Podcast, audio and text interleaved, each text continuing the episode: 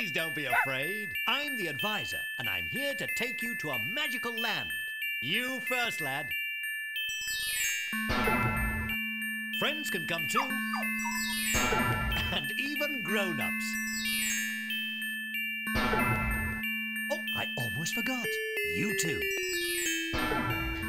Hei ja tervetuloa Takapöylykky-podcastin pariin, tuohon hieman vanhempiin videopeleihin erikoistuneeseen podcastiin, jossa työstämme meidän backlogiamme peli kerrallaan eteenpäin. Jakso on järjestysnumeroltaan 116 ja julkaisupäivämäärä sille heinäkuun 6. päivä vuonna 2021. Pääaiheena tällä kertaa olisi Rock Productionsin kehittämä Team Park vuodelta 1994.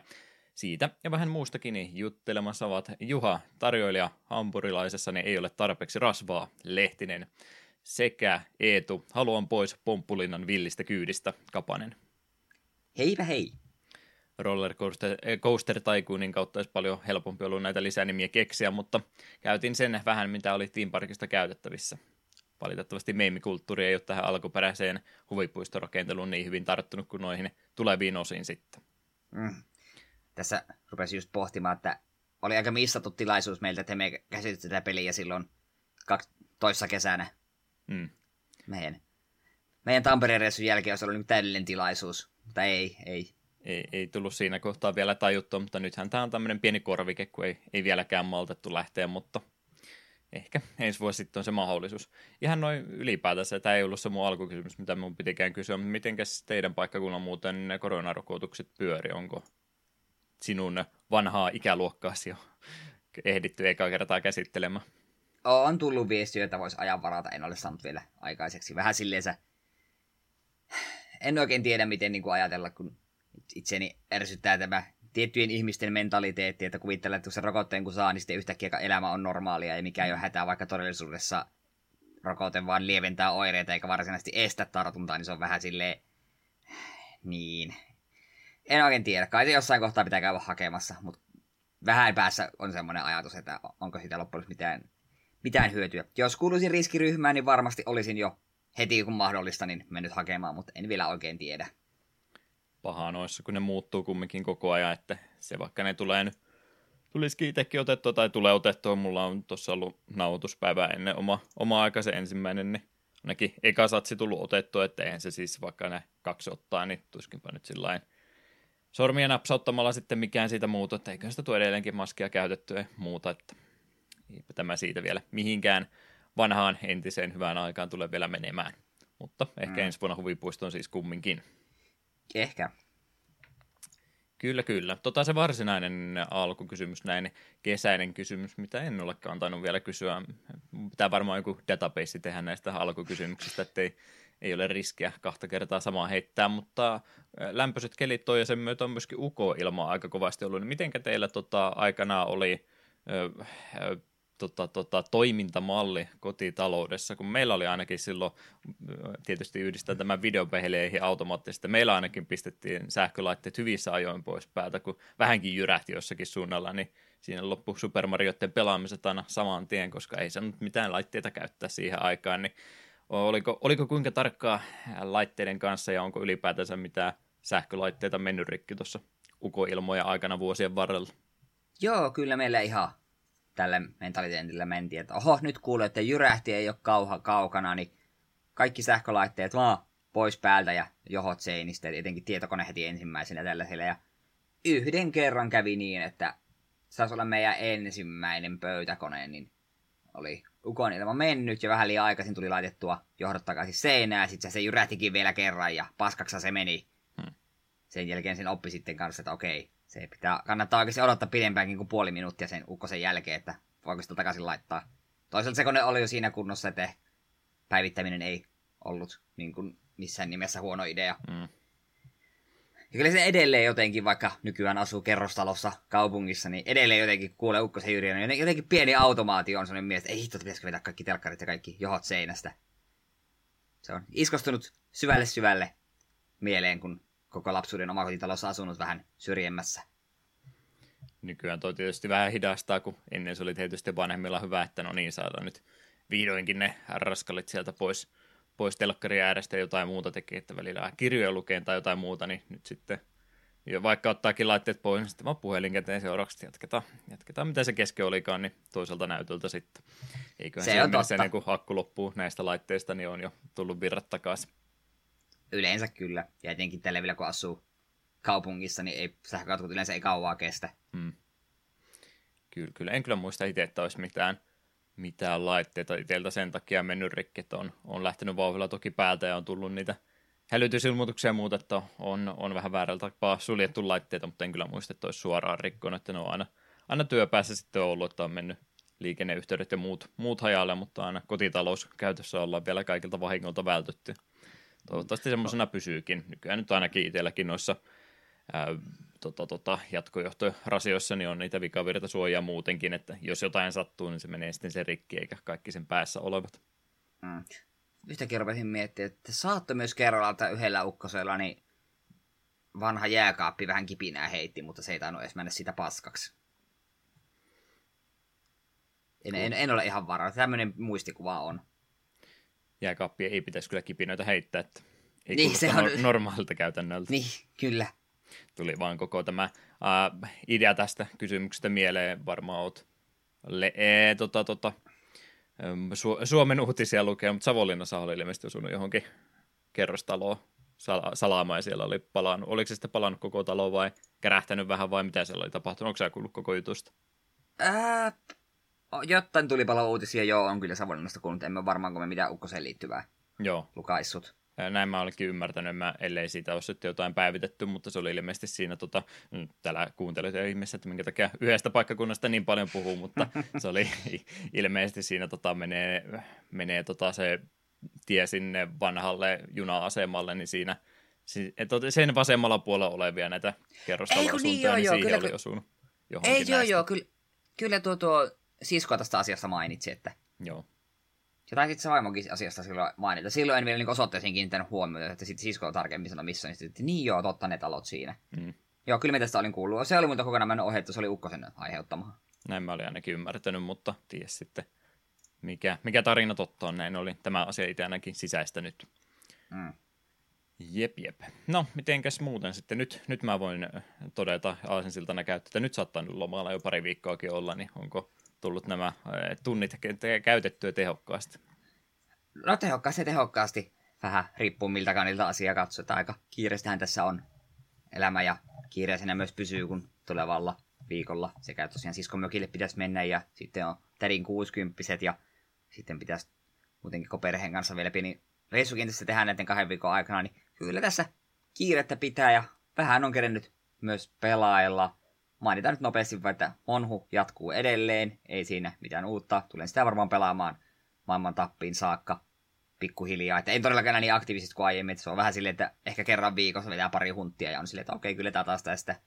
Ja Guilty Gear kanssa aina välillä käy vähän pelailemassa. Eilen jopa uskaltauduin nettiin asti ja olihan se ihan kivaa jotakuta tunnematonta löylyttää. Joskin tuli sinne kertaalleen myös pahasti turpaan. Öö, tossahan on tuommoinen systeemi, että se kun menet ekan kerran nettiin, niin se pistää sut pelaamaan tämmöisen niin bottia vasta ja sen perusteella heittää sinut. Siinä on niin tämmöinen kymmenen kerrosta oleva korkea torni, ja mitä korkeammalla olet, sen parempi olet, niin se sen ekan matsin perusteella heittää sut johonkin kerrokseen, ja riippuen miten hyvin siellä pärjäät, niin sitten se ö, ei käytännössä niin kuin kiellä sinun menemästä ylempiin torneihin, ja voit mennä sinne ykköstorniin tai ylimpään kerrokseen ja vedellä siellä porukkaa turpaa, mutta sitten taas, jos peli on sitä mieltä, että hei, sun ranking on niin korkea, että se, sun pitää olla vähintään toisylimmässä kerroksessa, niin alempiin kerroksiin se et voi mennä ennen kuin sun rankki laskee. Et, et voi silleen mennä niin nuubeja kurittamaan, joka on ihan hyvä systeemi. Niin noin puolen väliin tornia heitti minut pottimatsin jälkeen. Siinä sitten pari matsia otin, yhdeltä otin hämmentävästi turpaan silleen, että ensin voitin ekan erään melkein, että otin yhtään hittiä. Sitten se veti seuraavat kaksi erää minun turpaa ihan satan olla, että se oli hämmentävää. Mutta seuraava botti, tai botti, kun ihminen, ketä vastaan pelasin, niin se halusi jopa rematchin ja voitin molemmat matsit häviämättä yhtään erää, niin kyllä se, kyllä se, kyllä se hyvältä tuntuu, että kai minä tuossa pelissä jotain saan aikaiseksi, mutta mm. ehkä mun ei kannata sinne ylimpään kerrokseen mennä paljon, sillä saattaa olla, että kyyti on kylmää. Joo, yleensä noi tommoset matchmaking tai placementti matsitkin kyllä yleensä peleissä pelata ja ihmispelaajia vastaan mietin vaan se, kun sanot, että ei pääse kumminkaan alaspäin menemään, mutta jos potteja vastaan sijoitus päätetään, niin mikä sua estää vaan lyömästä naamaa ohjaimeen ja tahalleen pelaa huonosti nämä matsit niin, ja no siis sinne kyllä... pohjalle sitten vaan.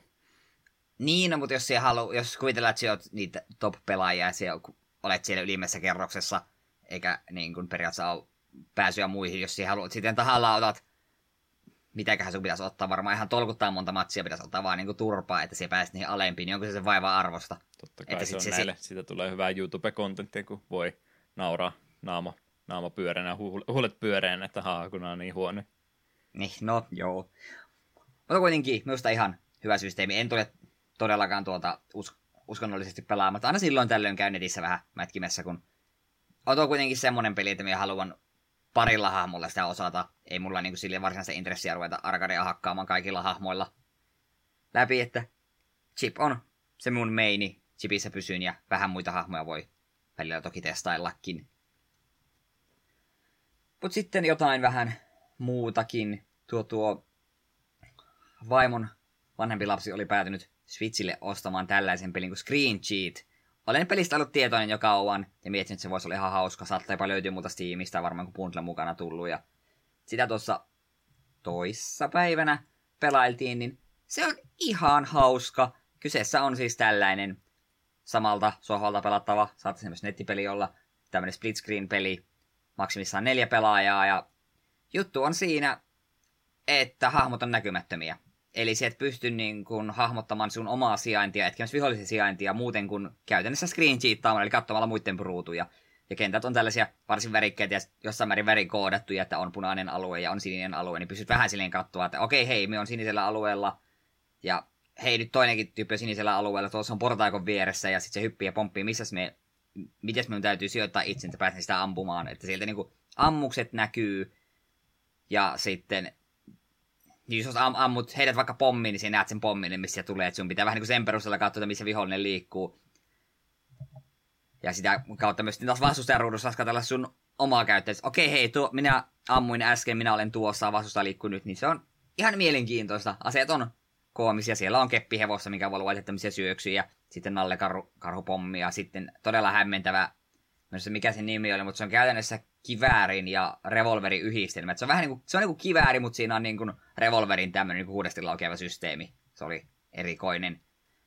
Ja sitten siellä on totta kai vähän tämmöistä lasersäteen tapaista, joka on pieni ongelma se, että koska sinä ammut, niin se aika hyvin kertoo, missä sinä olet, niin vas- jos et osuu vastustaja, niin vastustaja kyllä aika hyvin tietää, että tuo laseri tulee tuolta päin, niin minä ammun sinne. Mitä sitä hetki pelailtiin, niin varsin hauska systeemi, ja just uskoisin, että tuota jos pelaisi neljällä ihmispelaajalla, samalta sohvalla, niin illanvietossa tulee aika paljon huutoa ja naurua. Nettimonin pelinä ei taida ihan samalla tavalla toimi. Niin, minä väittäisin, että epäilen, että jos tuossa nettimonin se toimii silleen, että totta kai näet myös sitten muiden pelaajien screenit tietysti, että sillä on aina niin kuin se neljä screeniä siinä näkyvillä. Ja vaikka sulla Skype-puheluja tälleen, niin ei me tiedä, ei se ole sama asia. Kyllä se tuli oma intensiivisiä hetkiä, kun tajuaa, tajuaa, että hetkinen, me ollaan molemmat nyt samassa tilassa, molemmat yritetään ampua toisen, yrität samaan aikaan katsoa sun omaa screeniä, että kutakuinkin tuohon mun pitää ampua, samaan aikaan katsot vastustajaskriiniä, että hetkinen, missä se nyt on, ja yrität siinä pysyä kärryillä, ja sitten joku kolmas perkele tulee ja ampuu sinun selkään, niin se, se oli hektistä ja ihan hauskaa. Ihan, ihan kiva, ja taisi tosiaan tuolta, tuolta eShopin aleissa olla jotain euron takaksi, kun tuon, tuo, tuo, tuo vaimon lapsi osti, niin ei kallista hupia ja ihan kiva, pitääpä itsekin jopa harkita, jos joskus tulee tilaisuutta, että olen Switchiä jonnekin viemässä mukana, niin monin pelikarkeloita varten, niin screen sheetin voisi ehkä itse, itsekin lunastaa seuraavan kerran alennuksista. Sellaiset ihan kivat suositukset, ja minun mielestä just nämä tämmöiset saman sohvan monin pelit on harmillisen niin kuin pienessä roolissa oleva genre nykyään, vaikka minun mielestäni ne ovat edelleen parasta monin pelaamista. Tuossa mitä tuota, tuota, kuvia kattelin pelin ympäriltä, niin tuli semmoinen äärimmäisen vanha muisto mieleen, että tämä värimaailmalta on aika, aika kirkasta, moniväristä grafiikkaa, ne tuli tuolta vuosituhannen vaihteesta tuommoinen. Tämä on siis varmaan niitä Nerf-aseita, mitä tuolla Jenkeissä ainakin kovasti myydään, ne ampuu niitä semmoisia keltaisia ihme suippu. En, en tiedä, onko Suomessa samalla nimellä myyty vai onko ikinä saapunutkaan, mutta sen brändin ympärillä oli tämmöinen Arena Blast-niminen peli aikanaan, se mikä oli vähän tämmöinen kuoki, kuokityyppinen tota, tota, Arena-räiskintäpeli, että näyttää graafiselta ulkoasultaan vähän samanmoiselta. Mm. Name droppasi varmaan pelin, jota kukaan muu edes kuuntelijoistakaan ei tunnista, että no, tuli vaan mieleen ja halusin asiasta sanoa. Mm. Öö, mutta sitten sen lisäksi niin nappasin vihdoin ja viimein Switchille alennuksesta Haadeksen. Miehän sitä Epikin kautta olin muutaman tunnin pelailut ja tykännyt, jotenkin tuli vaan semmoinen fiilis, että haluan tätä peliä vielä pelata, mutta en jotenkin tietokoneella saa aikaiseksi, niin alennuksessa oli, joten sen sieltä poimin. Ja ilokseni sitten huomasin nykypelaamisen etuja. Cloud Saveit on olemassa, yhdistin vain Epic-tiliini, niin kas kummaa minun e- Epic-tallennukseni siirtyi Switchille oikein näppärästi ja pystyin jatkamaan siitä, mihin olin jäänyt. Eihän mulla montaa tuntia sinne tosiaan alla ollut, mutta kuitenkin ei tarvinnut aseita ruveta uudelleen unlockkailemaan tällaista, niin sitä nyt taas muutaman tunnin lisää hakkailut. Aika tasaisesti pääsi sinne kolmannen alueelle ja melkein kolmannen alueen bossin eilen voitin. Meni, meni mennä vähän tunteisiin, kun sille jäi joku pari milliä helttiä ja sitten kuolin.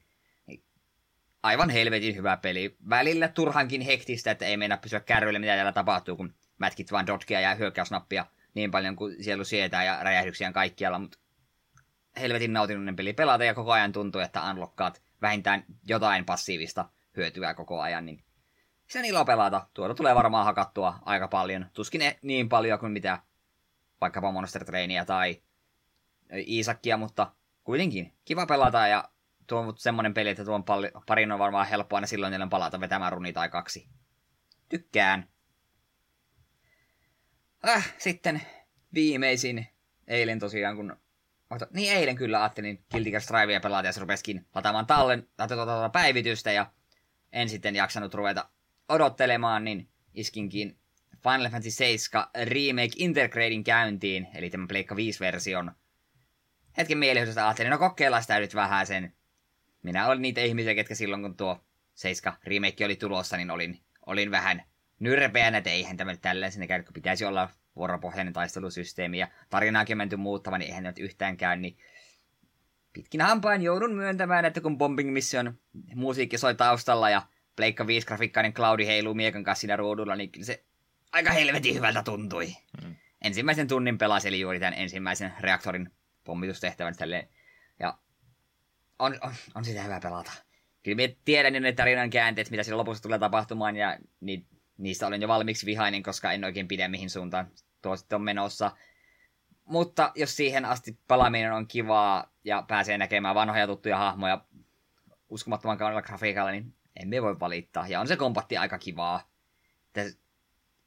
On, se on aika Kingdom Heartsimainen, mutta sanoisin, että jossain määrin jopa parempi. Että se on varsin tyydyttävä. Ja pelkästään jo nyt kun on ollut kaksi hahmoa, eli Claudia Barret käytössä, niin sen verran eri tavalla käyttäytyvät, niin ihan kivaa.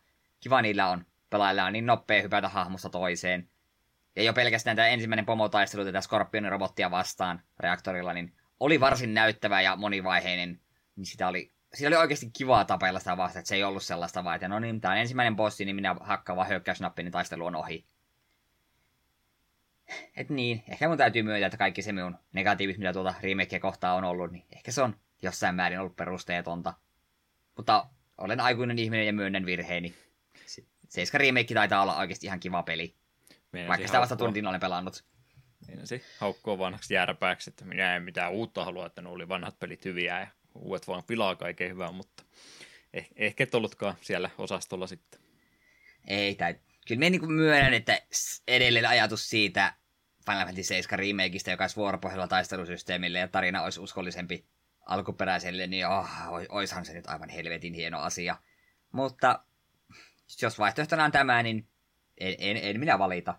Tulen tuota todennäköisesti hakkailemaan oikein, oikein oikein monta tuntia ja nautin siitä vähän, ja eh, odottelen sitten, kunhan tulee Part 2 sitten joskus kaukaisessa tulevaisuudessa. Voi olla, että siihen mennessä on sitten intotasolla antunut, mutta, ei, mutta kuitenkin. Pelkästään tuo Bombing Missionin pelaaminen pelekka 5 grafiikoilla, niin ah, ky- ky- kyllä se jotain hermoja kutkutti oikein kunnolla. Ja kuitenkin Shin Megami Tensei Vitoinen on tulossa ja näyttämässä meille, että hei, kyllä vielä tulee isommankin budjetin vuoropohjaisia roolipelejä, niin ehkä minä siedän sen, että tämä ei sellainen ole. Vieläköhän 20 vuotta eteenpäin, kun ajassa mennään ja me edelleenkin yritetään saada meidän backlogia purettua, niin silloin puhutaan, että tuleeko sitä seiskasta seuraava, seuraava uusi remake. Ei, ei siis uutta osaavaa, että taas aloitetaan uudestaan remakeamaan. Että Niin, siitä remakeista on sen verran aikaa, niin voisiko ne remakeit remakeata taas uudestaan. Niin, ei pääse estää niin kuin tarinallisesti loppuun, kun pistetään jo homma uusiksi jollain pleikkari kasilla. No, pääsi se vit- vitosellakaan. Yritin mielenkiinnosta katsoa, että mistä sitä nyt saisi, jos semmoisen haluaisi, niin ei oikein pääsisi missään jonoonkaan. Että se ei tullut yllätyksenä, että sitä ei nyt mistään saa, mutta se, että kun ei pysty edes jonoonkaan itteensä laittamaan yhtään mihinkään, niin joo, ei ihan, ihan lähi, lähiaikoina pleikkari kyllä omaan talouteen siis ole ikinä tulossa. Mm. Se oli vähän harmi, kun ei tuosta 7 remakeista, niin vieläkään sitä PC-versiota nyt sitten ilmoittanut. Mä olin aika luottavainen, että se olisi E3 kerrottu, että mikä on päivämäärä tämmöiselle, vaikka se heti olisikaan, niin olisi edes päivämäärä annettu, mutta eipä tullut sitten sitäkään vielä, että ei ole nyt tätäkään optiota. Joudunko mä kohta Pleikkari nelosella vanilla versiolla pelaamaan se. Aivan Ai, ai, kamala. ai. Mm. Ah, en muista, oliko siitä jo viime jaksossa puhetta, kun tuo Pleikka 5 päivitys tuli, niin se oli, me, vähän, vähän oli jopa työmaata, että löytää, mistä tuon päivityksen ladattua, kun sehän on niin, että jos sulla on se Pleikka Plus-versio, että oot ilmaisen alun astanut Final Fantasy 7, nelo, äh, 7 neloselle, niin et, et saa sitä ilmaisiksi sitä päivitystä vitoselle, vaan sun pitää, oliko se koko homma ostaa uusiksi. No itsehän olin ostanut Alesta tuon 7 remakein joulun alla, ennen just sitä Pleikka Plus-version ilmestymistä. Niin, niin ajattelin, no mehän on siis oikeudet tähän Pleikka 5 päivitykseen ilmaisiksi. Ja sitten kuitenkin, kun menin valikkoon, niin vähän aikaa piti sieltä etsiä, että no okei, täällä lu- lukee, että päivitys Pleikka 4-version omistajille, mutta tässäkin näkyy, että hinta on 10 euroa. Siinä kohtaa meinasi jo heittää ohjaameen seinään, että onko, onko tämä nyt jotain sellaista, että koska me en ostanut sitä täyteen hintaan, niin me en saa sitä päivitystä ilmaisiksi, mutta vähän siinä kirosia ajattelin testin vuoksi. No katsotaanpa, että mitä tapahtuu, mä laitan ostoskoriin, niin sitten se 10 euroa muuttuukin nollaksi euroksi maagisesti, ja olinkin oikeutettu siihen Pleikka 5 päivitykseen, niin. Tätä systeemiä voisi vielä vähän parantaa. Ilmeisesti aika monessa pelissä on tätä, että jos haluat Pleikka 4 version välittää vitoseen, niin se ei ole niin simppeliä, että painaa vaan X, vaan pitää vähän valikoissa seikkailla ja sitten siltikin katsoa, että pelaanko minä nyt Pleikka 4 vai Pleikka 5 versiota. Joka on sulle varsinkin varsin vaikeaa, kun sä et erota tämmöisiä yksityiskohtia ikinä. No sepä, en minä tiedä, miten se peli pyörii. Vaikka se Pleikka 1 versio on pyörimään, niin sanoisin, ah, tämähän on ihan yl- yllättävän niin retron näköinen. Mut joo, siinä oli pelailupuolta. Katsomispuolelta voisin mainita, että pitkästä aikaa haluaisin jotain animea katsoa, joka sinällään outo, että mulla on edelleen se Castlevanian kolmoskausi katsomatta. Mä oon sitä pari jaksoa kattonut ja en ole sitä jatkanut, mutta silti halusin jotain ihan anime-animea ruveta katsomaan, niin tuli suosituksessa vastaan tämä Netflixin Bucky. Se on useamman kerran siellä hy- vastaan hypännyt ja ajatellut, no kokeillaan. Kyseessähän on ö, mangaan perustuva sarja, jossa on päähenkilö Bucky Hanma haluaa treenata itseään niin kovaksi jätkäksi, että pystyy voittamaan oman isänsä, joka on koko maailman vahvin jätkä. Tämä on koko tarina kokonaisuudessaan. Ja tämä on sinällä vähän hämmentävää, että tämä Netflixissä oleva Netflix Originals Bucky ei ole niin kuin remake tai mitään tällaista, koska tästä on olemassa animea, vaan tämä on periaatteessa jatkoa. Että mikä joku Five, Priso- Five Prisoners-arkki niin kuin alkaa tästä. Ja vaikka tämä niin kuin on ykköskausi tätä Netflix originaalia, niin silti tämä ei tosiaan aloita tarinaa alusta. Tämä ei paljon pahemmin niin kuin anna sulle niin kuin taustaa näistä hahmoista ja puhutaan aiemmista turnauksista, missä Baki on ollut ja voittanut. Ihan kuin semmoisen, totta kai sä oot nähnyt. Sille, en ole, en ole mitään Bakiin liittyvää aiemmin katsonut tai lukenut.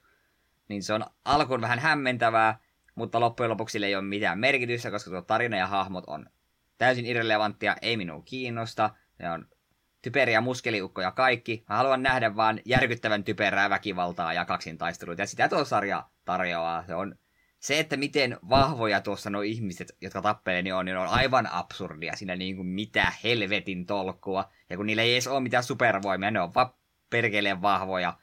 Just eilen tuossa katsoin yhden jakson, se tyyppi ammutaan haulikolla lähietäisyyttä useamman kerran ja sille tulee yli pari naarmea, ja se he he, ei minun haulikko tehoa. Niin vähän silleen, että mitä täällä tapahtuu. Ja samat ihmiset vetelee porukkaa turpaa niin, että ne lentää kaaressa huoneen läpi ja ikkunasta läpi ja jää niin kuin semmoinen nyrkinmuotoinen lommo sen tyypin vatsalihaksi, että what? Mm.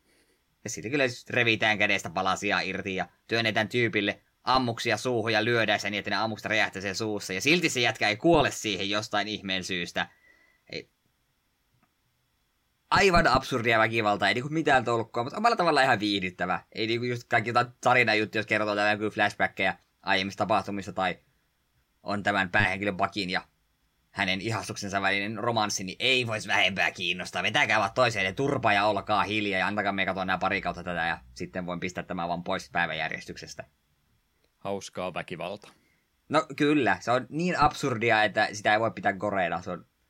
Taas oli heti ensimmäisessä jaksossa eräs tällaisista vangeista, joka pakenee vankilasta, niin käytännössä puhaltaa vartijan korvaan niin, että siltä lentää joku korvakäytävä ulos toiselta puolelta ja kuolee siihen. Niin se oli vähän, että mi- miten, miksi? Ja järkeä ei ole, mutta aivan sama. Väkivaltaa väkivaltaa. Joo, en tiedä tosiaan, onko tämä sitten, tämä lähdemateriaalihan ei taida mikä tuoreimmasta päästä muuten olla, että onko siitä sitten Joo, ollut, ei. ollut Japanin omat, omat juttunsa aikana ja sitten se on ollut näitä seasonal animaatioita muutenkin, että ne on vaan kesken jäänyt. Nyt on sitten Netflixin ajatellut, että pistetään vähän rahaa, niin jatketaan tuosta, tuosta eteenpäin, mihinkä joku edellinen yritys on jäänyt. Joo, Bagito Grappler nimisellä manga. Näköjään 91 alkanut jatkuu edelleen. 140 volyymia löytyy. Just löytyy, löytyy sekä animea niin kuin Pakito Grappler nimellä ja sitten ihan Pakia. Ah! Joo, mietin lähinnä tuota rahoitusmallia Netflixin suunnalta, että semmoinen, no en nyt tiedä, että tämä on ilmainen tapa printata rahaa, mutta semmoinen riskittömämpi tapa kuin jotain ihan, ihan, ihan originaaleja tehdään, niin ajattelee kuinka paljon siellä Japanin suunnallakin noita animaatiosarjoja ollut, mitkä on ollut tosi suosittuja tai verraten suosittuja, ja sitten ne on ollut vaan niitä, että siitä on se yksi, yksi kausi tullut, ja sitten ei ikinä jatkoa ehtinyt tulla, ja mitä nyt ymmärrän Japanin studioiden aikatauluttamisesta, niin niilläkin on monta vuotta eteenpäin sitten jo mietittynä, niin se todennäköisyys sille, että kun jää joku juttu kesken, niin se on aika pieni, että sitä ikinä jatketaankin, niin en niin. tiedä, olisiko se Netflixille semmoinen hyvä rahantekotapa, että pistetään rahaa, että me jatketaan tästä sitten eteenpäin ja tietysti siinä voi vähän hylkimisen reaktiota tulla, jos siellä ääninäyttelijät ja taidetyyli muuttuu kovastikin, mutta kuvittelisin, että se olisi semmoinen vähän riskittömämpi sijoitusmuoto animaatio, jos pääsee vaan jatkaa jotain keskeeräistä sarjaa. Se on kyllä mahdollista. Tuntuu vaan vähän sille oudolta, että ei ollut edes ensimmäisen jakson vaikka alussa sellaista lyhyttä pari minuutin kertausta, että hei, tässä tässä sarjassa on kyse tämmöisen hahmot on, koska ei ollut yhtään mitään. Peti. Ensimmäisen kerran mainita sitten, että Baki haluaa voittaa isänsä, niin taisi olla vasta pari jaksoa sitten. Mietin sitä vaan sen takia, koska aiemmin on tullut tämä sarja jossain vastaan, niin siellä on vaan lukenut, että Baki haluaa voittaa isänsä, joka on vahvin. Sillä asia selvä, tässä on juoni. Tämä riittää. Se, se riittää. Mutta joo, siinä oli minun setit tällä erää, niin kerropa Juha, mitäs kaikkia Kiva, sinä olet näin kesällä tehnyt. Töissä edelleenkin. En mä pelaa näköjään videopelejä enää ollenkaan. Aisekkia välillä kaikkea muuta pientä, pientä sieltä täältä, mutta ei mulla tällä kertaa mitään isompaa kerrottavaa ole. Öö, näyttistilannetta tietysti aina haluan, haluan päivittää ennen kuin se tehdään, niin meillä on ollut vieraita niin monesti viime aikoina, ja, jotka on saanut luvan valita, että mikä tota, tota boosteri tässä samalla avata. Mä en ole ikinä tänne sulle antaa tätä tilaisuutta, niin haluaisitko va- vakiovierana valita välillä, että mikä näistä Time avataan? Tämä on kyllä vähän mennyt sekaisin sitten, että en voi luvata, että nämä ovat alkuperäisissä pinoissansa enää. Keskeltä kolmas. Oho, Eli ka- haluat kaivautua alemmaksi. Kyllä, kyllä. Uhuh, siellä on varmasti joku herkku odottamassa. Meillä on oikea tekniikka tai slivereitä siinä ainakin kannessa on, että hän tietää, hän tietää tarkkaan, että mitä hän haluaa. Mutta joo, siis toi näyttistilainen hashtag 3080 vatsi, niin siinä mielessä mielenkiintoista, että en ole saanut näyttistä, mutta se näyttis, mitä mä oon tilannut, niin sitä oli nyt tullut pikkasen. Neljän kuukauden tauon jälkeen, niin oli, oli verkkikset ja multi Troniikit, Prosopit ja Jimsikin, mistä itse oli sen tilannut, niin oli, oli pieni satsi sitä tullut, mikä tietysti vähän valoi itse, no ei luottamusta, mutta vähän uskoa tulevaan, että se näytti sitten jonain päivänä vielä tuliskin, mutta siinä sitten about viikko myöhemmin, kun tuli taas sitten kuukauden tauon jälkeen itsellekin tuo Jimsin tilannepäivitys niille, että mitä aikataulua kannattaa odottaa, niin siellä oli kyllä sanottu, että kyllä se kaksi kuukautta nyt sitten ainakin vielä, vielä menee, että se tiedän kyllä myöskin, mitä ne heidän aika-arvionsa näille on, niin en mä sen tietenkään luota, että se on kahden kuukauden päästä ta- tasaan tulossa, mutta nyt näyttää kyllä erittäin todennäköiseltä, että se mun lupaukseni siitä, että jos vuosi tulee tilauksesta täyteen, niin mä se mansikkakaku opettelen tekemään, niin se kuulostaa nyt aika, aika todennäköiseltä skenaariolta, että siinä se vuosi tulee tuon näyttöksen kanssa menemäänkin. Mutta mistäpä näitä nyt olisi etukäteen silloin tiennyt, kun sitä listasta valkkasi, että minkä, minkä näistä näyttöksistä otan, kun kaikki kuulostaa omaan korvaan ihan samalta – niin, niin eipä sitä siinä kohtaa sitten osannut päättää. Mä ainakin ajattelin, että MSI olisi ollut sellainen merkkinä ihan, ihan hyvin liikkuva, liikkuva versio ollut, mutta ei sitten ollutkaan tässä tapauksessa tällä tavalla käynyt. On siellä kyllä muitakin, joilla on sitten vielä huonommin tilanteet, että en ole ainoa tässä veneessä, joka odottaa omaa näyttistänsä, että on siellä muitakin malleja, jotka on joutunut pitkään aikaa odottamaan. Mutta ehkä syssymällä sitten. Time Spiralista piti sanoa, että tähän löytyy Rare-kortti, jonka nimi on Lotus Bloomi. Mä katselin, että tuliko mulle Black Lotus täältä, mutta ei tullut sentä. Hei, Lotus Bloomi ei ole huono lappu. Mm. Osaatko kertoa, mitä se tekee suspendia täällä jälleen kerran tarjotaan? Muistatko se vieläkään, mitä suspendi tekee? Ei, sä oot sen kaksi kertaa mulle selittänyt, että jotenkin se tulee seuraavilla vuoroilla sitten tuo yksi, yksi kerrallaan vähene. Jotain tämmöistä se oli. Joo, ensinnäkin Lotus Bloomillahan ei ole omaa manakostia ollenkaan. Mm. Sillä on vain Suspend 3 ja mana-arvo 0. Eli sen sijaan, että pelaisit tämän kortin normaalissa kädessäsi, voit maksaa nolla manaa.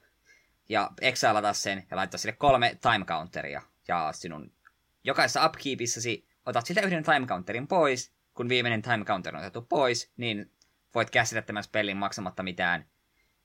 Itse asiassa et vaan voi, vaan sinun täytyy käsitellä se ilman, että maksat sen manakostia. Ja itse asiassa Lotus Bloomi on artefakti, jonka uhraamalla täppäämällä lisää kolme mitä tahansa väriä manapuulisi. Eli käytännössä se on tuo, tuo Black Lotus, paitsi se tulee kolme vuoroa myöhemmin hitaammin. Hmm.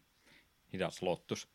Hidas vähän, Lotus, vähän, kyllä. Vähän tasapainotetumpi. Okei, toi siis oli ehto, että se on pakko siis pelata myöskin sitten, kun on counterit lähtenyt pois, eli mä voin sitä vaan pitää siellä varastossa.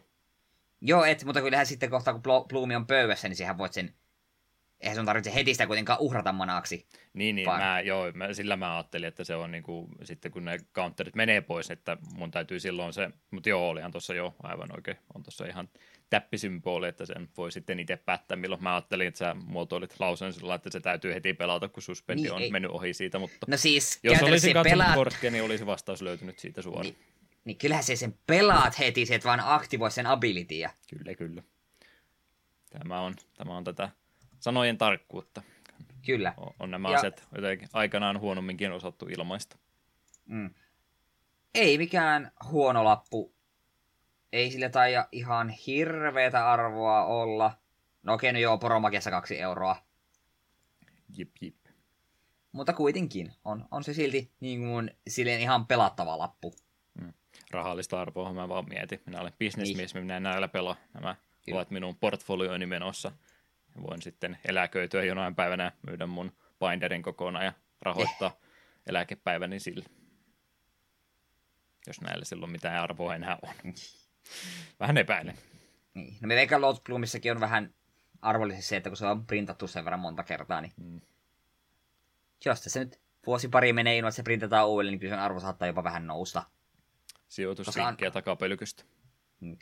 Koska siis vaikka se on nyt vaan pari euroa, mutta jos miettii, että se on hidas kortti, mutta se on silti nollan manan, saa myöhemmin kolme manaa, joka on todella hyvä asia, joka ehkä normaali Black Lotus kertoo. Koska ainut erohan normaali Black Lotukseen on se, että se tulee saman tien eikä kolme kierrosta myöhemmin. Tosiaan älä, älkää sijoittako osakkeisiin, älkää kryptovaluuttoihin, vaan MTG-reihin rahat kiinni. Varma, kyllä, varma rahan tekotapa. Kyllä, kyllä.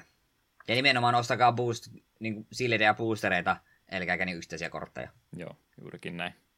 Koska olemme addiktoituneita tähän uhkapelaamiseen, joka myöskin MTG-boostereina avaamisena tunnetaan. Kyllä. Time Warperi-korttina siellä oli in, Intangible Virtue, mutta se taitaa olla ihan ah. perus, perus normaali kortti, että ei siitä varmaan se enempää.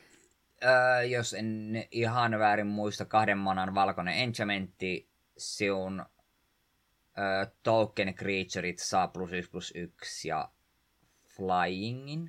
Vigilance. Ei kun perkele Vigilance, sekoitin johonkin toiseen. Olin jo kauhuissa, kun se mennä ihan kaiken tietää oikein, mutta onneksi Eetuki oli ihminen ja jotain olen, väärin. Ei muistanut olen ihan pelan... jokaista korttia. Olen pelannut aika paljon tokenpakkoja vastaan ja tuon tokenpakoissa varsin passeli puffi. Se on joku toinen, mikä antaa flyingin. Sinne menee Time Spiral pois.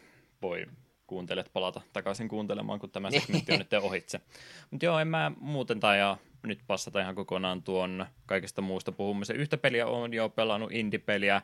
Ää, ei ihan lyhyemmästä päästä, ei ole mikään moneen kytätunnin peli, ellei ihan kaikkea, tai ymmärtääkseni kyllä siihenkin saa ilmeisesti aikaa poltettua. Mutta mä oon huomannut vähän itsessäni efektiä, että jos mä pelaan jotain peliä, oli se pitkä tai lyhyt tahansa, ja jos se on mulla kesken tässä kohtaa, kun mä kerron sitä, niin mä en sitten ikinä jatka sitä loppuun, ja tämä on semmoinen peli, että mä mielellään haluaisinkin sen pelata loppuun, niin mä, mä en nyt halua pilata tätä itseltäni sen takia, että mä sanon tässä kohtaa ääneen, että mikä se peli on, ja sitten todeta, että no, minä olen siitä podcastissa puhunut, niin minun ei tarvitse pelata sitä enää, että se on ilmeisesti mun syy enää videopelien pelaamisen, että jos mä en voi puhua niistä, niin mitä syytä minulla edes on pelatakaan niitä. Mutta ensi kerralla se on pelattuna läpi jo sitten, niin eihin siitä sen jälkeen mainitse. Yhtä Let's Playtäkin on tässä vanhaa tuttua itselleni, olen sen kerran, kerran puolitoista katsonut aikaisemminkin, niin on sitä nyt tässä kymmenen vuotta alkuperäisen julkaisun jälkeen tsiikailut, ja siitä itse asiassa on täällä – tänä päivänä pelihistoriassa osiossa juttua, niin mä tajan säästää siitä puhumisenkin siihen kohtaan. Mutta muuten jo Aisakkia ja tämmöistä. Vähän silmäilin tuonne, tota, kun meille sitä Kingdom Heartsia nyt varmaan jossain kohtaa joutuu toteuttamaan sitä jaksoehdotusta, niin vähän öökailin tuonne Epic Storeen suuntaan, että mitä siellä hintaa pyydetään, niin nehän pyytää ihan kauheita hintoja siitä paketista, kun se tota, all in paketti, mitä pleikkarillekin saa, niin no sehän nyt on tietysti hinnat pudonnut ja muuta, mutta että jos sen PS4-paketinkin hommaisi, missä on ne kaikki, mitä niissä aikaisemmissa kokoelmissa yhtenä kokonaisuutena, niin sekin on niin kuin 40 ihan normaali hinta Epic Storessa, kun siellä on se kolme eri paketteja ja jokainen niistä taas sen 60 melkein maksaa, että yes. on, on, on Kingdom Heartsilla hinta, jos PCllä haluaa pelata, mutta mä vähän pelkän, että mä siitä huolimatta tuun sen PC-versio ottamaan, kun okay, pleikkarilla ei ole enää enää jaksanut mitään pelailla muuta kuin vaan YouTuben tai Netflixin tai Twitchin sillä käynnistellä. Mutta muus, muuten en oikeastaan nyt mitään uutta ihmeellistä tuohon olekaan mahtunut ja en, en ole myöskään lomaillut, niin ei, ei pääse niistä asioista kehumaan. Juhannuksesta selvittiin kumminkin. Hmm. Olemme täällä taas. Mutta sen myötä pidetäänpäs pieni musiikkibreikki tässä kohtaan. Todettakoon tässä vaiheessa myöskin ääne, että Teme Parkin DOS-versiota, jota me molemmat olemme pelanneet, niin siinä kyseisessä versiossa ei ole tämmöistä omaa soundtrackia, se siinä on ääni, ääniefektejä ja muita pieniä melodian pätkiä, mitä laitteesta kuuluu, niin mä, mä en halua teidän korvianne pilata sillä kakofonialla, mikä ö, puiston pyörittämisestä tulee, niin en tuosta MS-DOS-versiosta kyllä mitään musiikkia tässä kohtaa soitetakaan, mutta jos mä oon löytänyt jostain pelin muiden alustojen porttauksesta jotain kappaleita, jotka kestää enemmän kuin kahdeksan sekuntia kerrallaan, niin olen varmaan niitä tässä kohtaa hyödyntänyt. Jos sen olen löytänyt, niin sitten tiedän mitä olen tehnyt. Varmaan jotain ihan muuta. Mutta pieni musiikkibreikki kumminkin tähän kohtaan ja jatketaan ohjelmistossa sitten eteenpäin.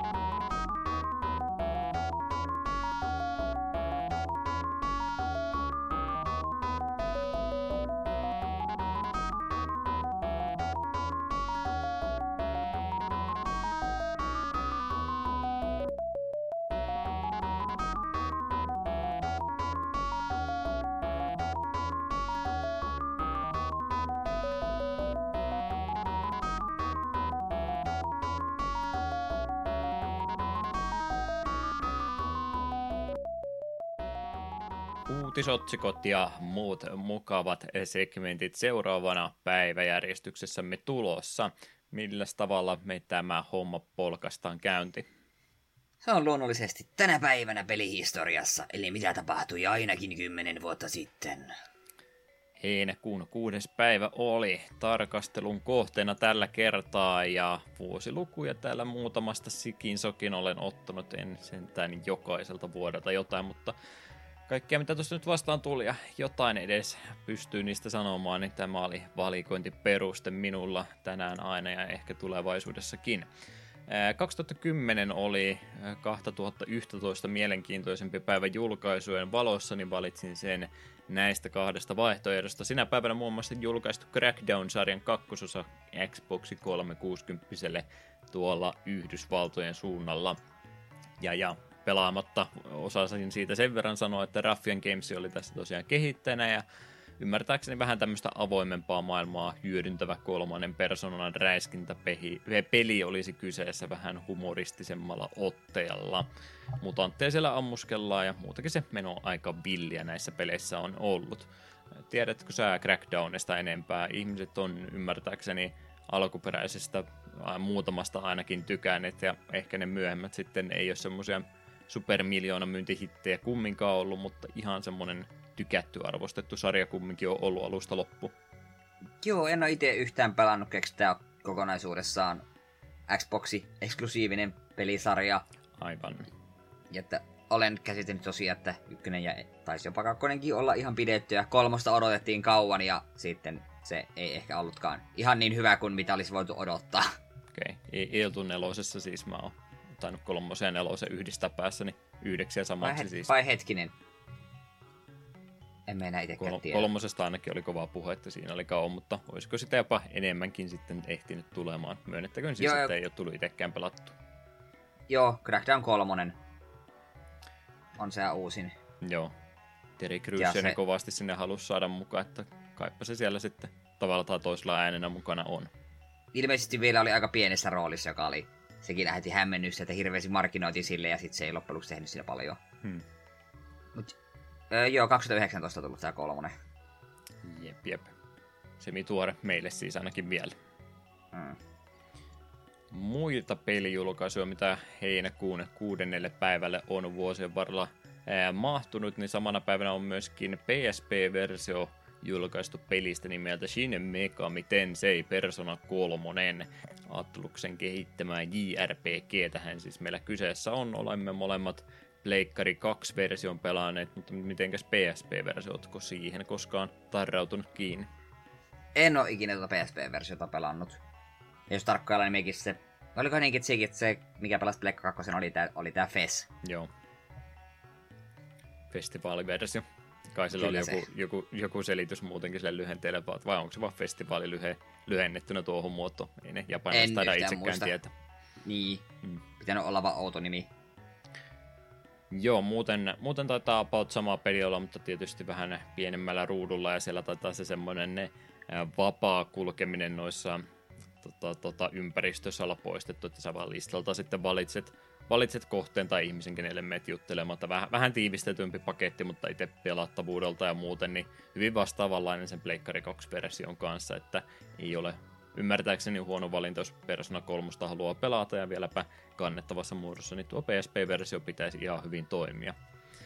Olen asiasta muutenkin monen kertaan sanonut, mutta mulla, on, mulla ei ole halua Persona 4 oikeastaan uudestaan. No en tiedä, siis niin. No Goldenin joo, ois, ois, ois se kyllä, mutta enemmän se Persona 3 uudelleen pelaaminen kutkuttaisi vielä, kun saataisiin Persona 3 Goldeni, niin asiat olisi tosi hyvin. Hmm. Joten, jotenkin se jäi, jäi kumminkin näistä kahdesta julkaisusta sitten enemmän, vaikka mä sitä nelosesta enemmän tykkäänkin, niin se kolmonen jäi sillä kuitenkin tietyllä tapaa itselle enemmän mieleen. Marin karineista huolimatta. ah, voi Mitsuru. Jep, jep. Kolmas pelijulkaisu, joka ei ehkä näiden kahden isomman julkaisun rinnalla niin paljon pysty valokeilaa itsensä vetämään, mutta nimen kumminkin tunnistin, niin halusin ne kyseisen me- meemipeli mainita. Ehkä se on ihan oikea pelikin, mutta mä ihan toisesta asioista vaan pelin tiedän. Moonbase Alpha on nimittäin julkaistu tänä päivänä 2010 Steamin kautta maailmanlaajuisesti. Virtual Heroes oli tässä studion nimi, joka, joka oli tämän tehnyt. Sanoiko sulle Moonbase Alpha yhtään mitään? Ei yhtään mitään. Okei, okay. ei, ei sano mulle kai pelattavuus muutenkaan, tai siis tuo peli itseltäni, koska en ole sitä myöskään pelannut, mutta erittäin, erittäin paljon katselukertoja kerännyt YouTube-videon olemassa, missä käytetään tehokkaasti hyväksi muun Base Alphan tota, tekstiä puheeksi toimintoa, että miten se lausuu näitä asioita. Että ihan jotain tämmöistä muun tukikohtaa rakentelua ja muuta hyppelyä, mutta ei tuossa videossa ollut mitään muuta kuin uh, pelkkiä vokaaleja perää ja John Maddenin spämmäämistä ja kaikkea muuta hulvatonta tuon aikaista huumoria, joka ei ole vanhentunut yhtään. Ihan samaa se huumori on edelleenkin tänä päivänä. Täytyy se sulle linkata. Oletan, että kuuntelijoista ainakin muutama on aikanaan tuohon kyseiseen videon törmännyt. Hmm. Me meillä me elämme.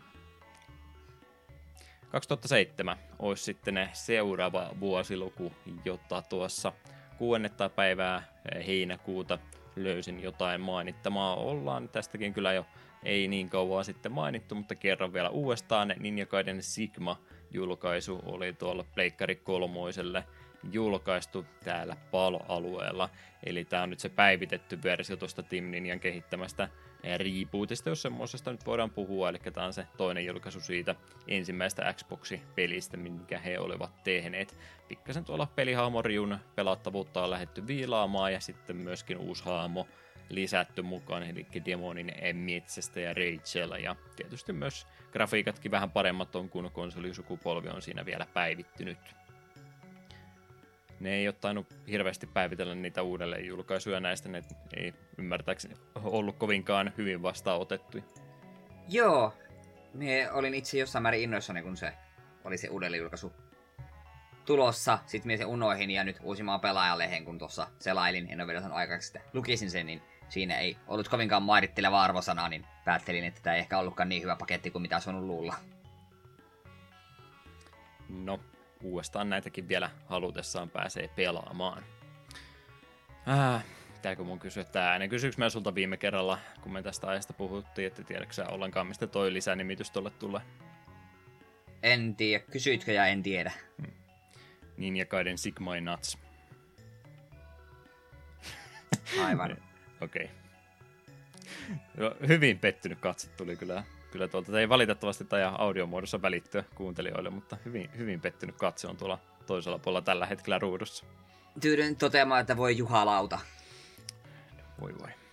Jos sä oot halunnut podcastin jättää, niin tässä kohtaa on ihan mainio, mainio tilaisuus. Ja ymmärrän myöskin syysi sille, jos haluat sen tehdä. ennen kuin se sanoo sitä ääneen, niin mennään vuotta taaksepäin 2006 vuoteen. Niin täällä on nimittäin peli, mitä ei tuontanut pelata, eli Mega Man ZX, Nintendo DSlle julkaistu Japanin suunnalla. Eli Integrates oli lähtenyt näitä DS-julkaisuja kehittämään. Sijoittuu tämä peli samalle aikajatkumolle tuonne Zero-sarjan kanssa, mutta kumminkin useita vuosia vai vuosisatoja vuosituhansia tulevaisuuteen pelityyliltään aika vastaava muista aikaisempaa Mega Man X-sarjaa ehkä rinnastettavissa, mutta ulkoasultaan taidetyyliltään toki muistuttaa enemmän näitä myöhäisempiä Zero-pelejä. Ja mitenkä muuten pelimekaniikka toimii, niin jotain biometalleja ilmeisesti vihollisilta kerätään ja niillä sitten uusia pukuja, välineitä, aseita pystytään kustantamaan. Joo, käytännössä biometallit toimii niin vähän kuin kuvaat hahmoa kesken tai armoria. Hmm. Joo, silloin DSL, kun tuo tuli, niin pitkään sitä kuolailin, mutta sitten ei tuli ikinä hankittua tuota, tai sitä jatkossa Adventia, mutta onneksi Switchille ja varmaan muillekin konsoleille tuli tämä Mega Man Zero plus ZX-kokoelma, joka on muuten hintansa arvoinen paketti, menkää ja ostakaa sitten, on jostain vieläkään noita pelejä pelannut, niin pääsin vihdoinkin tuon ZXn ja Adventin pelaamaan, ja tykkäsin molemmista paljon. ZX taisi olla vähän ongelmaa se kartan kanssa, että se ei ollut kun siirtyy alueelta toiselle, niin piti aina vähän tutkia ja miettiä, että hetki, niin miten me tarkalleen päähän tältä alueelta toiselle, että se näytti vähän semmoisena vähän niin kuin mindmappina suorastaan tältä alueelta pääsee tuonne, mutta emme kerro, että mistä kohtaa. Mutta oli silti hyvä peli ja Advent oli vielä parempi. Mainio mainio teos ja jos ei tosiaan ole vielä tuota tai Zeroja pelattuna, niin menkää ja ostakaa se paketti. Aivan helvetin kovaa settiä on siellä. Sieltä tämänkin löytyy. Kyllä. Se oli yksi iso syy, miksi minä sen kokoelman halusin, koska se tuo, tuo Zero Collection muuta löytyy DSlle sen joskus jostain löysin. Ja jälkikäteen olin käsittänyt, että olin varsin onnekas sen sain, koska niitä ei ilmeisesti kovin paljon kierrossa ole. Niin se, että tuo ZX ja Adventti oli mukana, niin oli mulle semmonen ehdoton diili, että no niin, pääsä, saan tekosyyn pelata Zerot uusiksi ja pääsenpä nuokin eka kertaa vihdoin kokemaan. Hyvä, hyvä. Joo, mitäs muuta vielä tänä päivänä ei ollut itsellä, nimittäin tuohon lisättävää, että mä oon vaan niitä vanhoja alkuperäisiä pelannut, mutta yllättävän paljon Megamania ohi mennyt, että tää on tämmöistä e, tota, tota, hyvää maata kyllä, mitä voisin lähteä vielä joskus tutustumaan, että olettaisin, että tykkäisin niistä, mutta syystä tai toisesta, niin sitten kun ajatus tuommoista on aina pelata, niin tulee niitä samoja vanhoja uudestaan ja uudestaan kierrätettyä. Mutta mut, toinen peli, mikä oli tässä samana päivänä julkaistu, niin on Xenosaga-pelisarja, josta oli kolmas ja viimeinen osa trilogiasta julkaistu. Tämä sarja ymmärtääkseni ainakin tuolla Japanin suunnalla sitten käytti vielä tätä eksoottista saksan kieltä, koska tässä on tämmöinen lisälausahdus perässä. Mä en tiedä yhtään miten tämä lausutaan, mutta Alasosprah Sarat niminen kokonaisuus on tämä Pleikkari 2 julkaistu JRPG, joka on myöskin tuon Monolith Softwaren kehittämä. Hän on toki näitä Xeno, Xeno, Xeno, Xenobladeja myöhemmin siis tehnyt myös ja osallistunut muidenkin Nintendo-projektien kehittämiseen, mutta ennen kuin tosiaan Xenobladeja tuli, niin tämä oli se PS2-aikakauden sarja, mitä ne kolmin kappaleen tuossa teki. Ymmärtääkseni ei taida olla noita Xenosaka-pelejä pala-alueella julkaistu, että on se Jenkki-julkaisut peleistä löytyy, eli englanninkielinen käännös on kyllä olemassa, mutta ei taida pala-alueella julkaistuista peleistä olla kyse. Mm. Xenosaka on, ja samoin myös Xenogears ja käytössä kaikki Xenot, mitä on tullut ennen Xenoblade, niin kyllä kiinnostas. Ja olisi se kiva, jos ne jossain muodossa vaikka meille tuli just joku Xenox paketti tai Xenogears vaikka sellaisenaan tulisi vaikka eShopiin tai Pleikkarille, niin kyllä ostasin. Mut ei, ei, kun ei rahaa heille kelpaa, niin ei sitten. Hmm.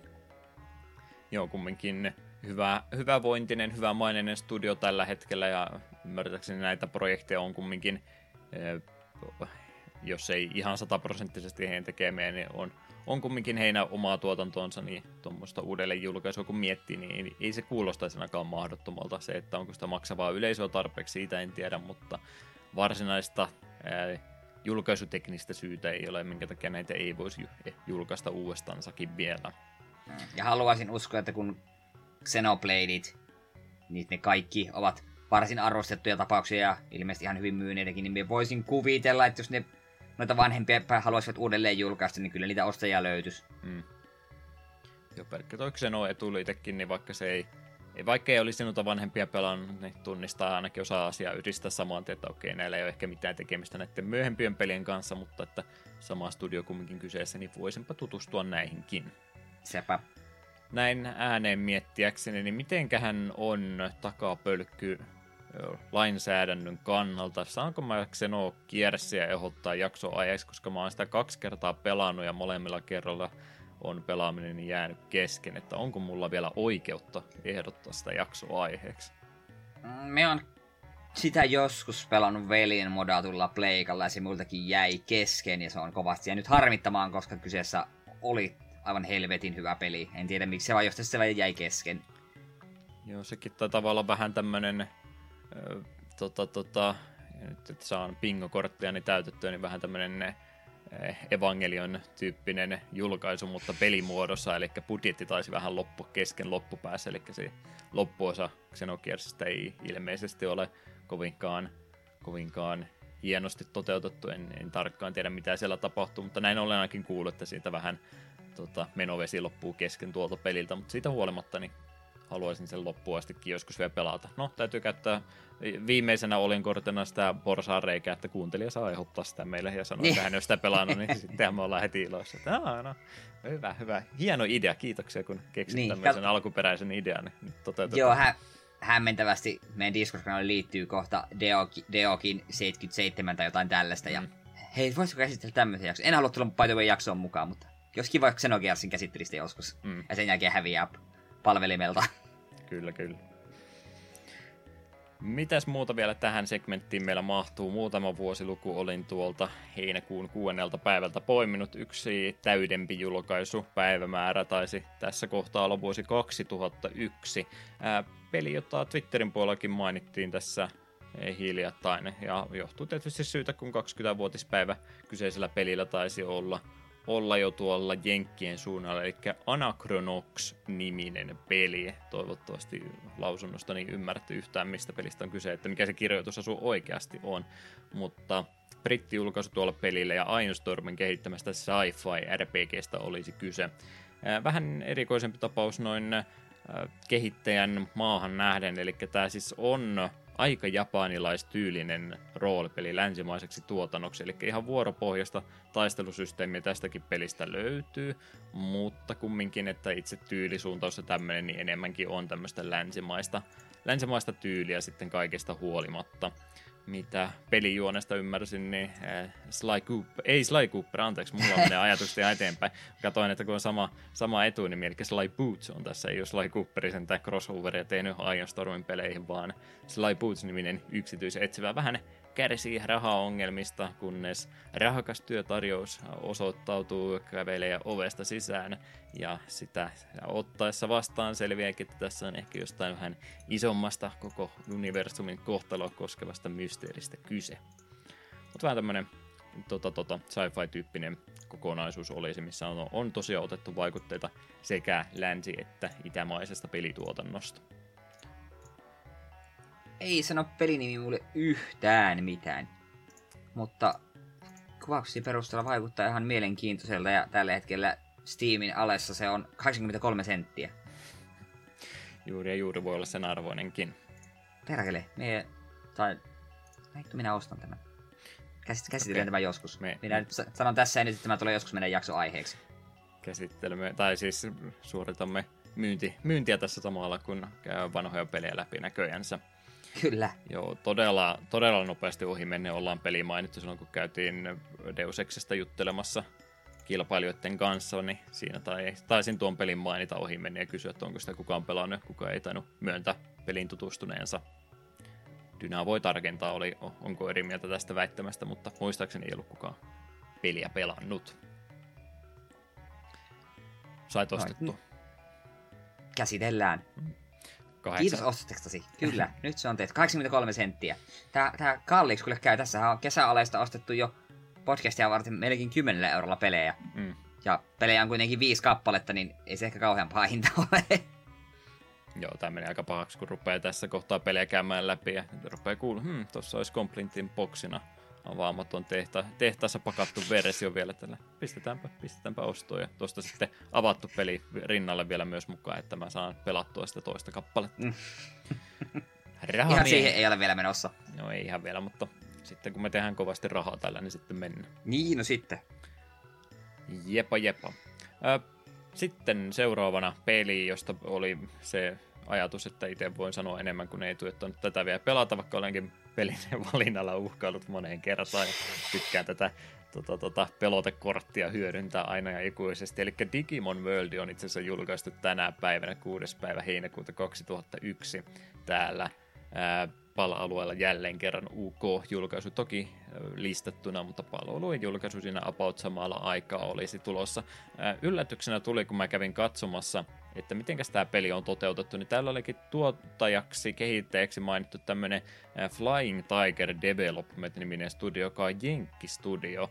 Mä oon no, olettamuksessa, ajatuksessa ollut aina, että tämä on aika japanityyppinen peli, kumminkin ollut kyseessä, että totta kai tämä on on tota, japanilaista pelituotantoa kun Bandai-nimikettä ja muutakin siellä, että olisiko, olis, olis varmasti ollut sieltä sitten jotain omaa tuotantoa, mutta näin tässä oli ainakin väittämä, että he on siellä ollut tekemässä. Varmaan siis Bandaillakin jotain tekemistä.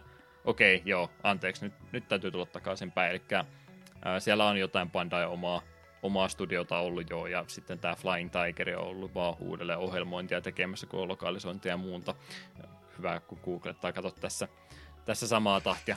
BB Studio on ollut Japanin suunnalla, joka peliä on tehnyt, ja sitten joo, Jenkki Studio tullut tuossa noin. Okei, mä, mä mä vaihdoin vastaustani kesken kaiken, koska mä, mä oon nähnyt siinä, tai tiedän siinä pelissä, kun olen sitä pelannut, että siellä on japaninkielisiä kylttejä ja muita olemassa, niin mä mietin, että jos tää on Jenkkistudion tekemään, että miksi no katakano ja hirakano ja mitä ne onkaan siinä, niin minkä takia ne on niitä sinne piirrellyt, eikä ole sitten niitä lokalisoinut, mutta okei, on se Japanin tuotantoa, mutta oli siinä näköjään vähän jenkitkin päässyt sormiensa soppaan laittamaan.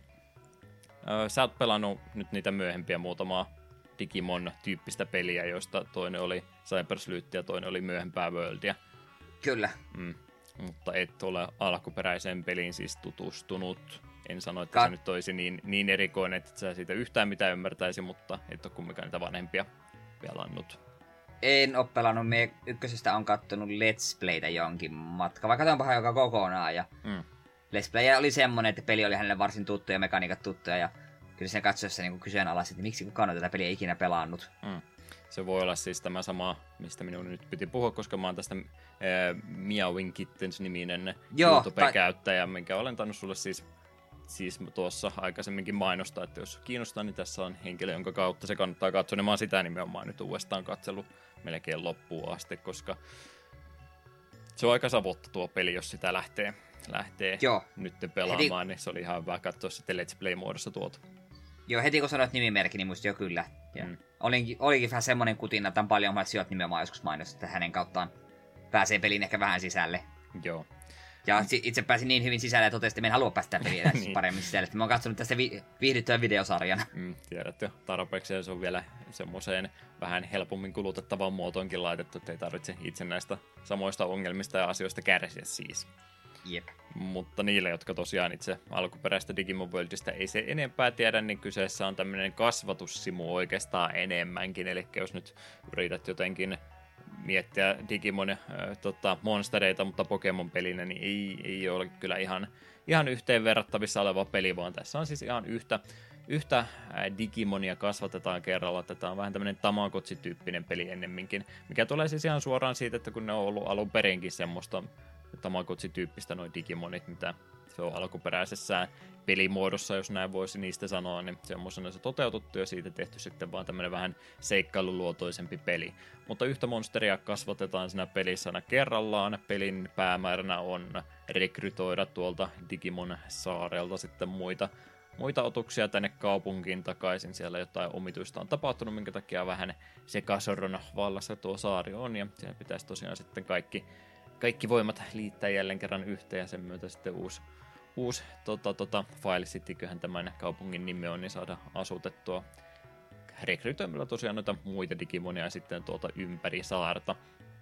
Mut, mut en lähde nyt missään tapauksessa puhumaan mistään Rockwell-like-pelistä, mutta siinä on pieni, pieni ah, vivahde sinne suuntaan, sanoisin, kuin tuolla pelillä. Eli siis tässähän ei pysty ei pysty tekemään sillä niin kuin jotkut Pokemoneja on aikanaan pelannut, otetaan tuosta Charmanderia, sviipataan sillä peli loppuun asti, vedetään 90 Charizardilla Elite Fourit lopussa ja sillä kun kaksi leveri rattata on kuttia käyttämästä päästään parista esteistä ohitte, että ei pysty sitä tällainen oikein suoraan pelaamaan, vaikka yhdellä monsterilla tässä pelataankin, vaan siinä tulee esteenä se, että tässä noilla otuksilla on se päivämäärä, parasta ennen päiväys.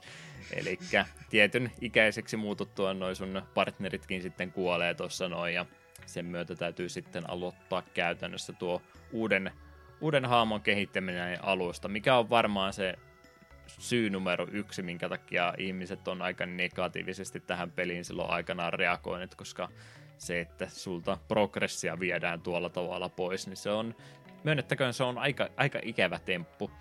Mutta se, mitä se sitten, miten se mahdollistaa sen, niin toki, että pystyy erilaisia ahmoja tekemään ja sen myötä oppimaan uusia, uusia liikkeitä tuossa pelissä. Ja sitten sun toi kouluttaja levelikin nousee, eli se nyt ei käytännössä ihan kaikkia resetoi, vai tämmöiset yleiset stattipuustit ja muut, niin on sitten aina parempia, että mitä useampia eri otuksia sä kasvatat, niin ne, käytännössä ne on sitten aina vahvempiakin kuin kuin se, mikä se sun ensimmäinen oli. Että kyllä siinä siis kehitystä koko ajan tulee, mutta siellä tulee se aika iso, iso takapakki sitten varsinkin ensimmäisen kerran, kun sä menetät sen sun hahmon, mitä sä, millä sä oot sen 10 parikymmentä tuntia ehkä pelannutkin jo. Se on, se on aika ikävä temppu. Sanoisitko, että on jo suorastaan liiankin iso rangaistus? Joo, ja olen käsittänyt, että näissä vielä vanhemmissa on vielä julmampaa, kun itse pelasin tosiaan sitä New, New Order vai New World vai mikä se olikaan, niin Mm. siinä jo mulle mennä hermo mennä, että kun yritin jotain hankalaa bossia varten grindata itselleni mahdollisimman hyvät mörrimöykyt, niin sitten kun ne oli grindattu tappiinsa niin hyvä kun pystyin, sitten menin kerran yrittämään bossia, en voittanut, sitten ne perkeleet kuoli vanhuuteen ja piti aloittaa grindaaminen alusta, niin se oli aivan käsittämättömän työlästä. Ja viimeinen bossi jouduin tätä tekemään useamman kerran, että pelkästään jo se niiden grindaaminen sen hetkisen tappiin asti, niin vei melkein konitten sen oman eliniän, niin se oli aika... Se oli työlästä. En hirvittä, ei hirvittävä hinku kyllä jäänyt sen pelin jäljiltä pelata muita Digimon Worldeja. Me ei pysynyt Cybersleutheissa. Niin. Ne on tota, voi, argumentoida näin, että se on hyvä, että se peli kannustaa siis vähän eri, eri hahmoja ja muuta käyttämään, mutta on se tällainen aikuisiellä varsinkin kun katsoo, niin aikamoisia aikasyöppöjä tuommoiset pelit. En mä siis, mä siis, mä oon muksuna tätä peliä pelannut myös itsekin, että mä, mä en nyt tätä aikuisen silmiä pelkästään toisen ihmisen kommenteilla todellakaan kommentoi, vaan ihan siis itsekin sanon suoraan, kun mä tätä muksuna pelasin, niin tää oli aika, aika pettymys just tuon takia, että mä en oikein tykännyt näistä pelimekaniikoista. Eli Pokemonit nyt kun miettii, mä nyt käytän sitä vertailukohtana, koska se on saman, samantyyppinen IP, vaikka ne pelit ei olekaan yks, yhden suhteen yhteen verrattavissa. Mutta se, minkä takia siitä tuli niin paljon isompi ilmiö, niin pelien kannalta, siis jos pelkästään puhutaan, niin Pokemoniahan sä pystyt käytännössä pelaamaan ihan miten sä haluat. Kuten mä sanoin, että jos et sä halua mitään muita monstereita levuttaa, niin sä pystyt kyllä ylilevuttamaan yhden hahmon ja sviippaamaan sillä sitten kaikki mistään weaknessi jutuista ja tämmöisestä välittämättä. Että sä voit pelata sitä, sitä pystyy viisivuotias antaa sille Game Boy käteen, niin kyllä se, kyllä se loppuun tulee pääseen. Sillä menee kauemmin kuin semmoisella, joka fiksusti sitä pelaa, mutta se tulee pääsemään loppuun ja ei, ei siinä mitään, mutta Digimon Worldissa sun on pakko pelata niin kuin se peli on suunniteltu, että siitä ei vaan pääse yli ja ympäri, ja se on varmaan se ykkössyy, minkä takia se ei ole sitten niin menestynyt peli ollut, koska mä vaan haluaisin levuttaa mun Wargreimonin ja anna mun pelata sillä, mutta ei peli sano, että nyt, nyt se otetaan sinulta pois ja nyt sä pelaat jollain muulla, että ei muuta kuin siitä sitten uudestaan. Jep, Se, ja että- muista, kä- muista käydään välillä vessassa. Niin, se varsinkin myös. Mutta joo, sen takia mä sanoin, että siinä vähän semmoista rokkuella kivivahdetta kumminkin on, että se varsinkin alkupäässä, kun sä et vielä pysty paljon mitään, mitään sinä tekemään, niin pelkkä ruoan hankkiminen, syöt, öö, ei, hahmon elossa pitäminen, niin se on sitä oma, omaa säätämistä. Ja sitten se peli sillä pikkuhiljaa va- vaan siinä ai, avautuu sitten, että lähdet ruutu kerrallaan tutkimaan ää, pelisaarta kauemmaksi ja sen kautta sitten etsimään, että mitä kaikkea sieltä mitä kaikkea sieltä sitten löytyykään. Ja sitten tosiaan se ikävä puoli siinä tulee, että olet, olet mennyt kauaksi ja nyt sulla on tilanne, että sun täytyy uusi monsteri levuttaa, niin nyt sun ei ole parane mennä sinne enää takaisin, koska sieltä tulee tunti turpaan saman tien. Mm. Mutta joo, mä tästä nyt niin hirveästi höpisen, ei ollut tarkoitus tätä segmenttiä Digimon Worldin takia pelkästään venyttää. Se on, mä väittäisin silti, että se on mielenkiintoinen peli. Ja jos mä vielä joskus jaksan Let's Playtä itsekin tehdä, niin mä veikkaan, että se voisi olla tämä Digimon World semmonen. Se on vaan se ongelma, että se tulee viemään ihan tuhottomasti tunteja, niin mä en sitä nyt lupaa tässä, että mitenkään lähiaikoina olisin tekemässä, mutta jos, jos teen, niin kyllä mä Digimon Worldista ihan mielelläni haluaisin siihen pureutua vähän paremmin. Oppaiden ja muiden kanssa siitä pystyy vähän siedettävämmän kokemuksen kumminkin tekemään. Mutta muuta sitten tosiaan, mitä tähän segmenttiin oikeasti kuuluu muutakin kuin pelkkä alkuperäinen Digimon World, niin tuo sama päivä vielä 2001, niin pari muuta nopsaa mainintaa. Siellä oli Breath of Fire alkuperäisen toi Game Boy Advance-porttaus tehty, ilmeisesti hyvä versio myöskin sitä alkuperäistä pelata. Ja sitten oli myöskin Kirby 64 Crystal Shards julkaistu tuona päivänä. En ole kyllä tuota 64 kirpeä koskaan pelannut, enkä en tiedä onko nähnyt edes videokuvaa kyseisestä pelistä. Ah, minä olen sen emulaattorilla... em, niin, tosiaan, emulaattorilla olen sen pelannut ja tykkäsin. Siinähän oli tää ensimmäistä kertaa tää systeemi, että pystyt yhdistämään ne mun kaksi power Vähän sama mikä oli tässä uusimmassa Star Alliesissa. Ja siinä on tiettyä tyylikkyyttä, kun otat voimat tulen ja miekan, sit sulla on tulimiekka ja niin poispäin, kaikkea tällaisia. Sitten siellä on muutamia semmosia vähän erikoisempia pommin yhdisti, olisiko ollut sähkönkaan, niin tuli vähän semmoisia ilotulitteita ja jotain tällaista. Niin siellä on siis tosi hauskoja yhdistelmiä ja se, vaikka se ei muuten ollut kirpynä mikä kovin erikoinen, niin se voimien yhdisteleminen oli vasta semmoista loputonta hupia. Jotain uutta siinäkin osassa siis. Joo, ja sehän oli sitten, kun tuo tuli tuo Star Allies, mikä toi tän takaisin, niin kaikki oli vasta että hei, no jumalauta vihdoinkin, tää oli Crystal Shardsin paras osio, minkä takia tää ei ollut aiemmin. Muutama peli vielä tähän meidän segmenttiin kuului. Yksi niistä oli, tai toinen niistä oli vuonna 2000 julkaistu remake, itse asiassa tämäkin kyseessä. Ease 2 oli julkaistu Eternal-niminen päivitys Windows-pohjainen, semmonen tuolla Japanin suunnalla. Nihon Falcomin kehittämästä pelisarjasta tässä oli sitten tosiaan kyse, ja tuota, alkuperäistä kakkososaa on sitten tässä kohtaa vähän päivitelty isommalla resoluutiolle ja muuta tämmöistä. Muutenkin pieniä ihan pelin sisäisiä päivityksiä muutoksia tullut vihollisia karttoja vähän muutettu eri muotoisiksi ja sitten myös vaikeustason vaihtoehdot lisätty peliin. En näin normaalisti tämmöisiä päivityksiä peleistä, mitä ehkä kaikki muut ei niin hirveästi jaksa asiasta kuullakaan, niin ole lisännyt, mutta Is 2 kumminkin moneen kertaan tullut itsekin pelattu ja sitten noin myöhemmät Chronicles-julkaisut, mitkä tällä hetkellä ostettavissa on, niin ne kumminkin pohjautuu tähän Eternaliinkin. Niin, niin siinä missä aika lähellä on se pelikokemus vastaavaa, jos nyt tuon Chronicles plussa-version tosta tosta Is 1 ja 2 ostot, niin aika lailla sama versio on kyseessä kuin tämä parikymmentä vuotta sitten julkaistu versio. Ja, ja, ja. 97 vuodelta vielä yksi peli äkkiä tässä, että päästään hommissa, hommissa eteenpäin, niin Bloody Roar-niminen tappelupeli oli Arcadin alustalle julkaistu tuona päivänä.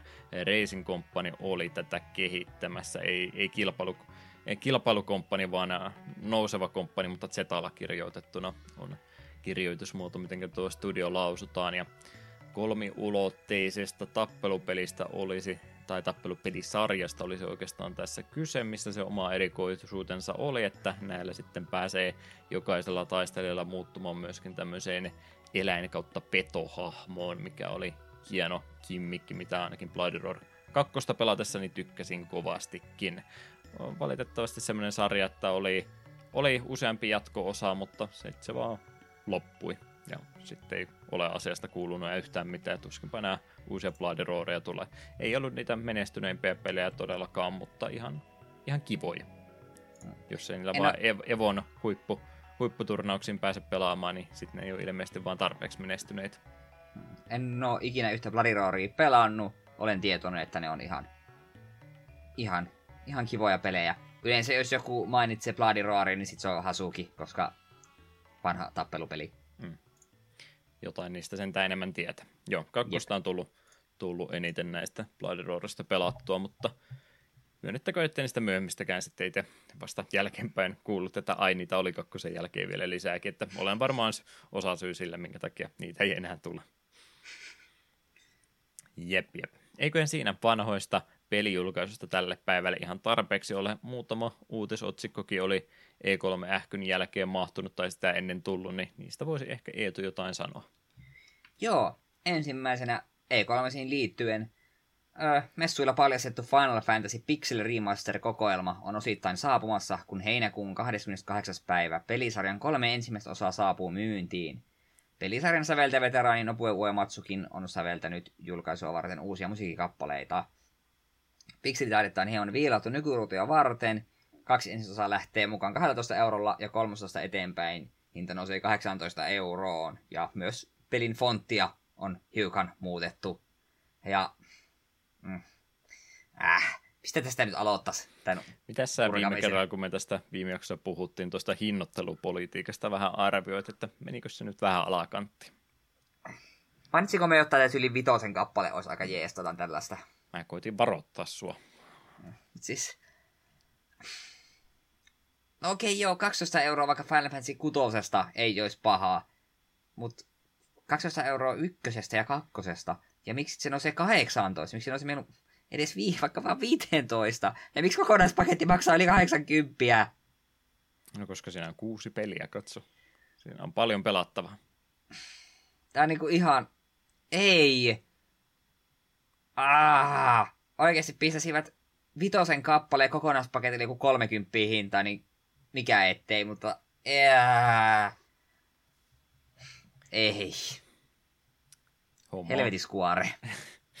Homma on tämä, että ei tämä nyt etua lukoutta, mutta pitää nyt yllätyksenä kenellekään tulla. No ei olisi pitänyt tulla, mutta saa, joskus saisi olla toiveikas, mutta se on selvästikin virhe. Se on niin monta kertaa nähnyt noissa mobiili uudelleen julkaisussa näissä, mitä miten Square hinnoittelee omat Final Fantasy-julkaisunsa, niin ne on ollut tätä linjaa aina ennenkin, ja siellä ne tulee näköjään pysyväänkin. Nyt niillä tietysti on sitten vielä se, se valttikortti, että no kun me ollaan nyt vähän tehty työtä näiden eteen, niin kyllä se on edelleenkin se sama hinta. Ehkä vähän voitaisiin vielä lisääkin pyytää. On toi raha-arvo vähän muuttunut, niin 18 on se ihan, ihan ok hintapyyntö näistä.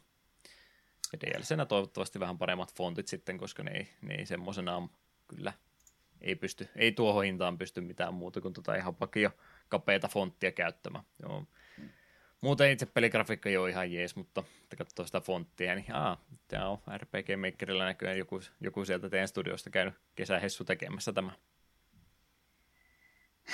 Niin. Jos nyt meni ihan väärin muistan, niin Pleikka kolmoselle esimerkiksi kutonen makso PlayStation One klassikkina, koska se oli kuin joku kympin. Niin. Miksi sen pitää maksaa huonomma, huonommilla fonteilla niin enemmän? Joo, ja nyt sieltä taitaa tosiaan sitten samalla ne kaikki tota, vanha, vanhat julkaisut noista peleistä uudelleen julkaisut lähtee pois, ja nämä sitten korvaakin ne, että ei, ei pääse niitä vielä. vanhempiakaan sitten enää hakemaan. Nämä nyt pitäisi periaatteessa jo olla, olla paremmat uudelleen julkaisut kuin ne, mutta siltäkin, että sieltä myös vanhat, vanhat versiot pistetään kokonaan pois kierrosta. Mä en oikein tiedä, mikä se on. Onko se Square juttu, onko se Japanin juttu vai mikä, mutta mikä siellä on nyt yksinkertaisesti niin vaikeaa, että vaan uudelleen julkaiskaa ne pelit.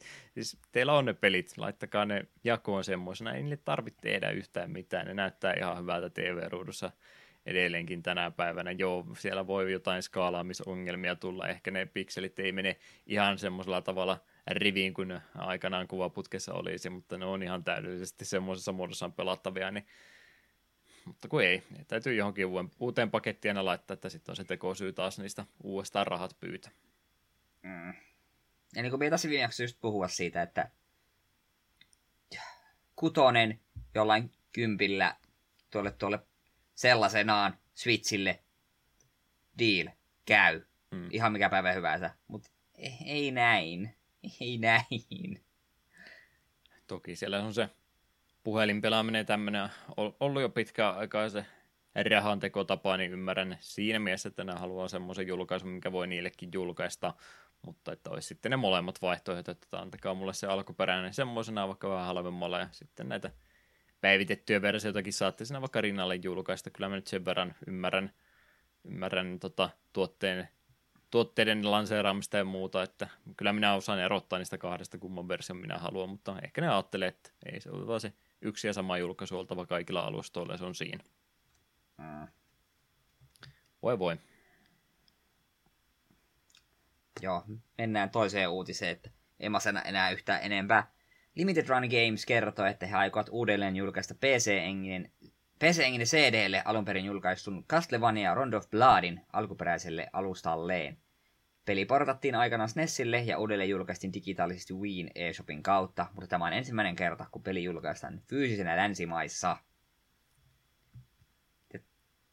Tämä on taas tämmöinen, että hei, ihan kivaa, mutta koska en ole keräilijä, niin tämä ei sinällään minua liikuta. Mm. Alusta on vähän se ongelma, että en nyt lähde PC-enginen CD tai Turboduona vai millä se ympäri maailmaa ollaankaan sitten tunnettu, mutta hienot tommosiakin alustoja siellä sitten halutaan hyödyntää.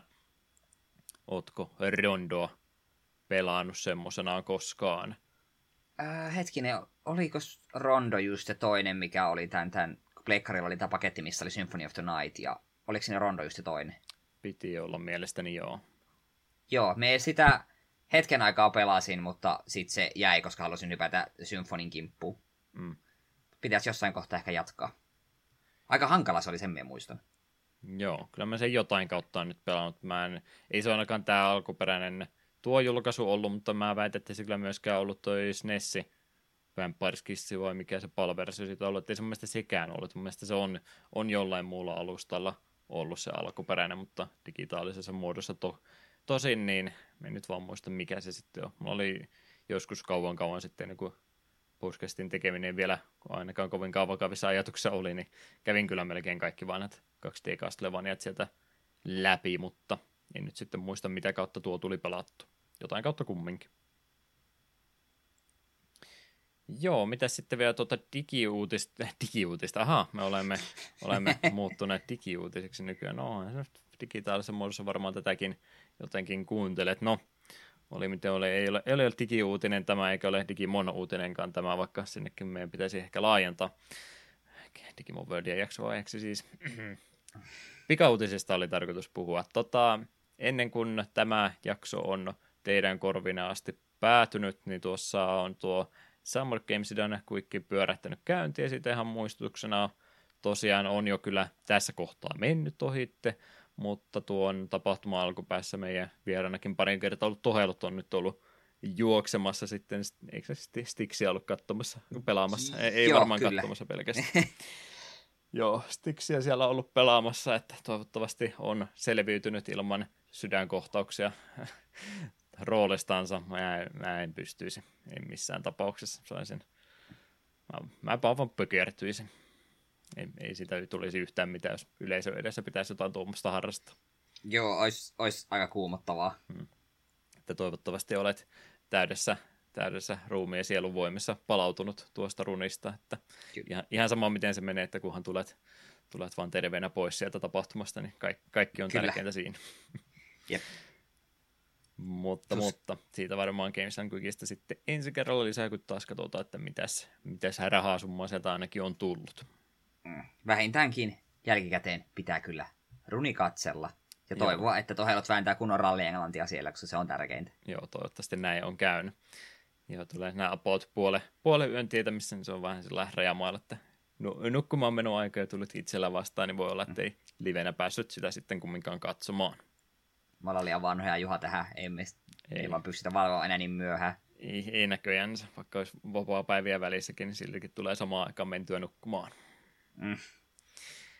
Jeps, jeps. Ikävimmistä uutispäästä tässä kohtaa min- minun mielestänikin tärkeää tämä mainita. Nier-niminen henkilö tuossa tuli vastaan. En nyt ollut niin tarkkaa tilannetta seurannut, mutta tuli muita kanavia myöten monesta eri, eri osoitteista tästä mainintaa. Nier-niminen henkilö tota, nimimerkin takaa toskin, niin valitettavasti tässä hiljattain menehtynyt. Hän on tosiaan SNES-emulaattorin puolella varsinkin erittäin tunnettu tuo B-SNES-versio on, on ollut siinä, onko it- itsekseen tehnyt, mutta ainakin päävastuussa tuosta projektista ja Higaaniakin muun muassa monta eri emulaattoria kehittämässä ollut henkilö, niin valitettavasti poistunut keskuudesta me tässä hiljattain ja muun muassa romhackinginkin kautta hänen tekeleitään tässä tämänkin vuoden puolella ollaan mainittu. Hän oli muun muassa tuota Bahamut Laguunin käännösprojektia ollut vetämässä, että näin meidänkin asiayhteydeltä, asiayhteydeltä sillä tuttu henkilö ainakin välillisellä tasolla on ollut kyseessä ja valitettavasti myös vähän ikävissäkin, ikävissäkin olosuhteissa tämä poismeno oli tapahtunut, että tämä on aika paljon tuolla tota, tota, e- IT-emulaatiopuolella ja sitten ylipäätänsäkin retropeliyhteisössä niin aika, aika paljon huomiota kerättänyt ja varmaan tiedän nyt sitten, mitä tuohon mennä enempää edes ylipäätänsä sanomaankaan, että kaikin puolin ikävä tapahtuma. Mm. Kyllä se aina harmittaa, kun tällaista tapahtuu. Mm. Ihmiset osaa ilkeitä olla, eikä siitä mitään muuta pysty sanomaan. Sepä.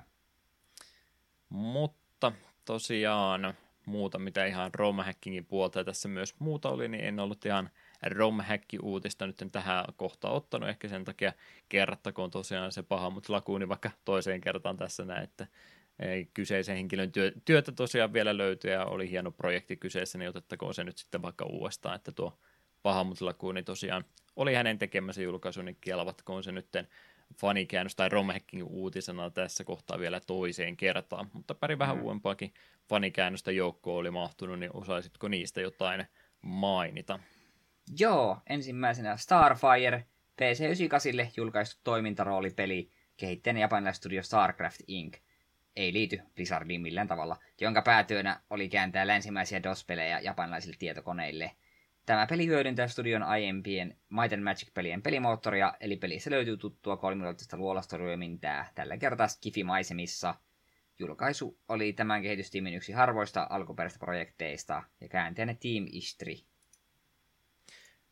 Tota, en lähde missään tapauksessa edes kysymään, että onko tuttu peli, mutta noin Niin. tuommoiset tota, tämmöiset, tämmöiset luolasto crawlingin pelit tuosta näkövinkkelistä, mitä tuohon aikaan varsinkin kovasti oli, niin onko sä niistä oikein tykästynyt? Mä oon niitä muutamaa eri kautta yrittänyt kokeilla, mutta mä en oikein, oikein pystynyt niitä kunnolla lähestymään. En ole ikinä oikein mitään Dungeon Crawleria pahemmin pelannut. En tiedä, voisiko lähemmäs laskea ensimmäinen Fantasy Star, koska sen dunkuthan on semmoista Joo. Dungeon Crawling tyylistä. Ah, Mainio peli, pitäisi pitäis se pelisarjaa enemmänkin pelata.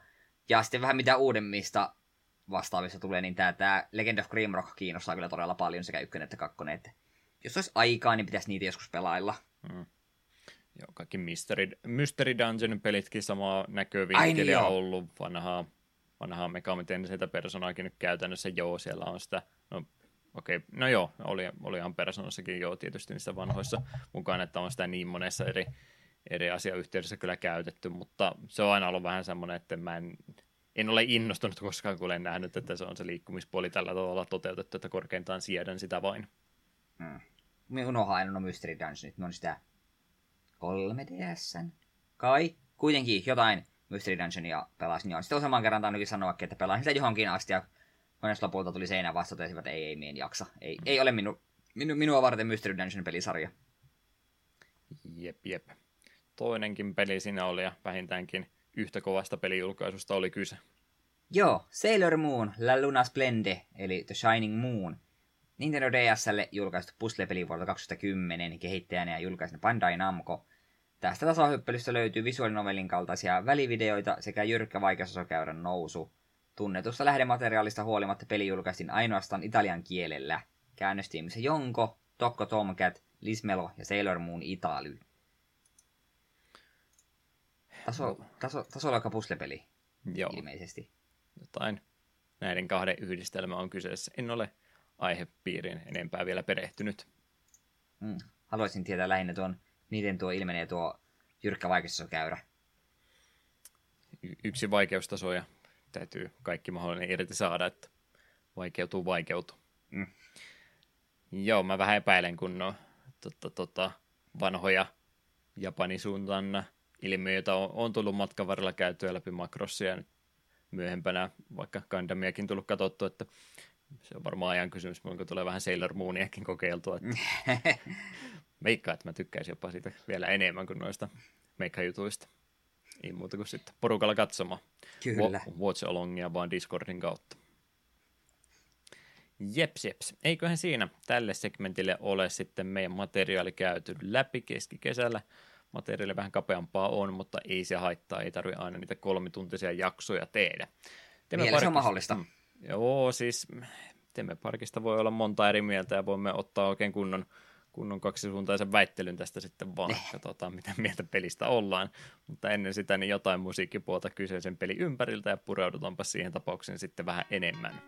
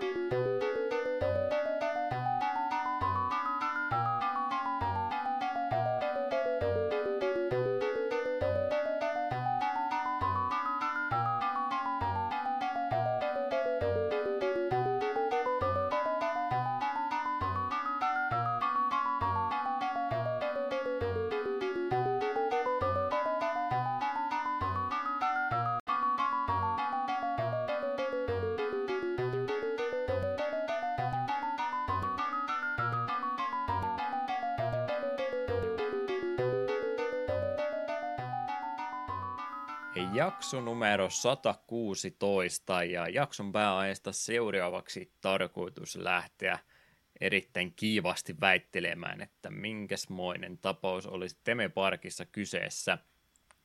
Minun jaksovalinnastani oli tällä kertaa kyse ja selitykset olen aikaisemmissa jaksossa jo etukäteen antanut, mutta menköön vielä toiseen kertaan tässä, jos se nyt ihan joka jaksoa tule kuunneltua jonkinlaista tykästymistä itsellä näihin huvipuiston rakentelupeleihin on, on pisempää aikaa ollut ja halunnut nyt sitten tässä viime, viime aikoina laajentaa sitä tietämystä, niin ettei se ole pelkästään rollercoaster taikuuniakaan, niin olen tosiaan tuossa parkkitektiäkin hiljattain pelannut sen kyseisen pelin hengillistä jatkumoa, mutta ajattelin sitten takapölkyn teemaisesti niin mennäkin ajassa vielä taaksepäin kokeilla ehkä sitä alkuperäistä huvipuistorakentelua en, en kyllä varmistanut nyt, että onko tätä ennen semmoista tehty, mutta ainakin siinä uskossa olen, että ensimmäinen menestynyt huvipuistorakentelu Simi on kyseessä tässä alkuperäisessä Teme-parkissa, niin sen pohjalta halusin lähteä tätä ehdottamaan jakson aiheeksi.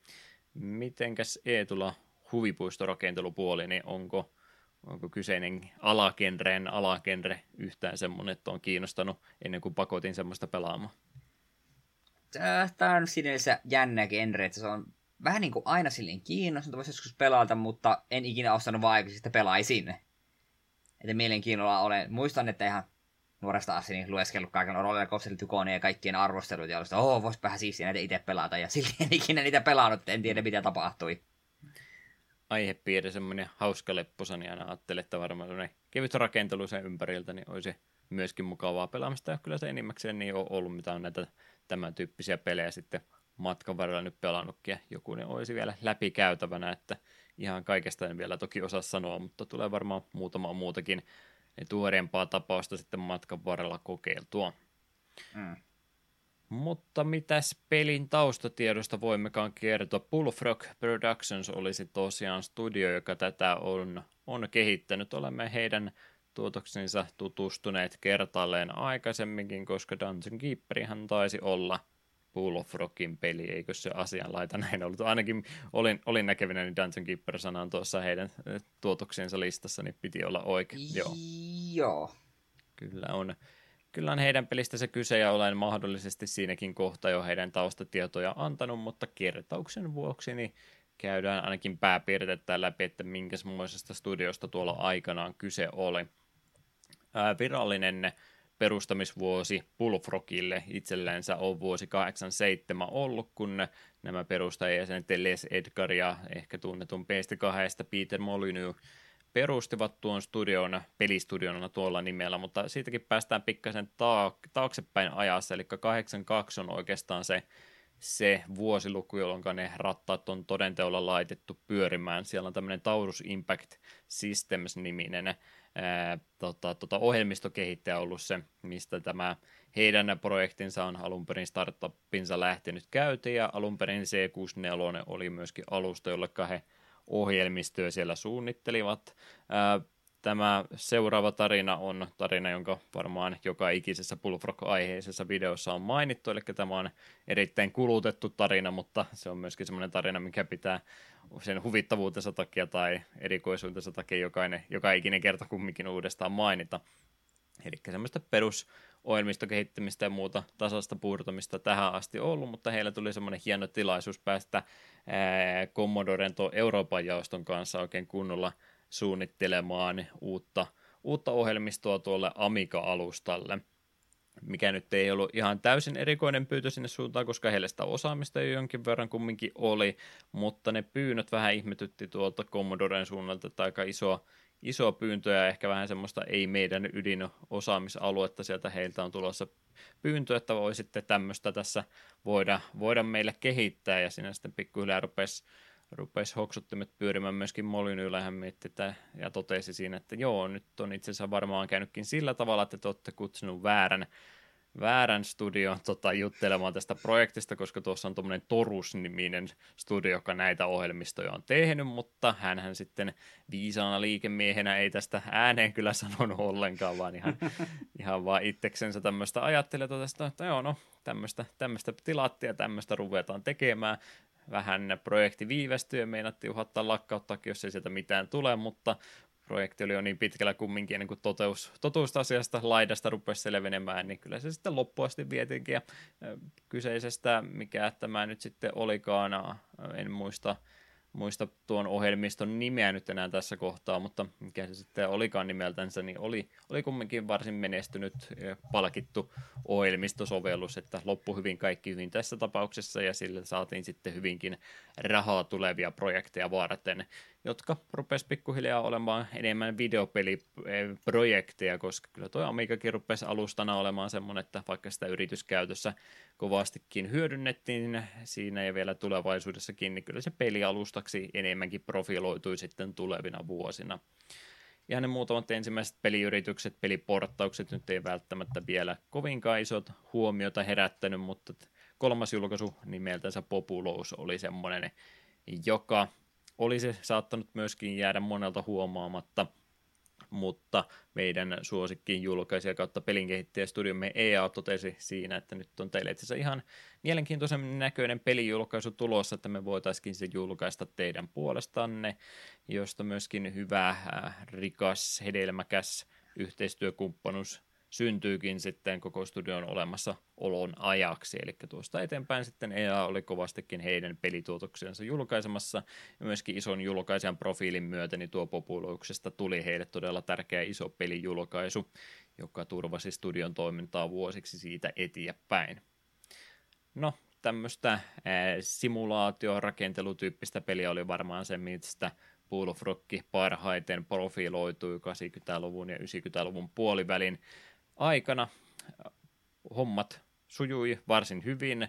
Ehkä se ongelmakohta, mikä jo tuossa kohtaa olisi voinut todeta, mutta helpompi sanoa tällä jälkeenpäin, kun katsoo näitä asioita, mutta 95 EA päätti sitten sen studio ostaa virallisesti itsellensä. Heillä oli jo tietysti omistajuutta osakkeita jo kyseiseltä studiota aiemminkin hommattunut, mutta 95 sitten lopullisesti tehtiin näin, että EA otti sen omaan haltuunsa, minkä piti tietysti mahdollistaa alati kasvavien pelikustannusten kattamiset, mutta Molyneuxin tämmöisenä e, taiteellisena e, vetäjänä tuolla studiolla, niin ei sitten ehkä ollutkaan hyvistä, kaunista lupauksista huolimatta kovinkaan tyytyväinen tähän järjestelyyn, että siellä aika paljon rajoitettiin hänen sananvaltansa, mitä kaikkea hän hän pääsee tekemään, mitä kehitetään, niin mitä ei, niin hänkin sitä sitten muutama vuosi sen jälkeen lähti pois ja vei työntekijöitä mennessänsä omaa studiotansa perustamaan.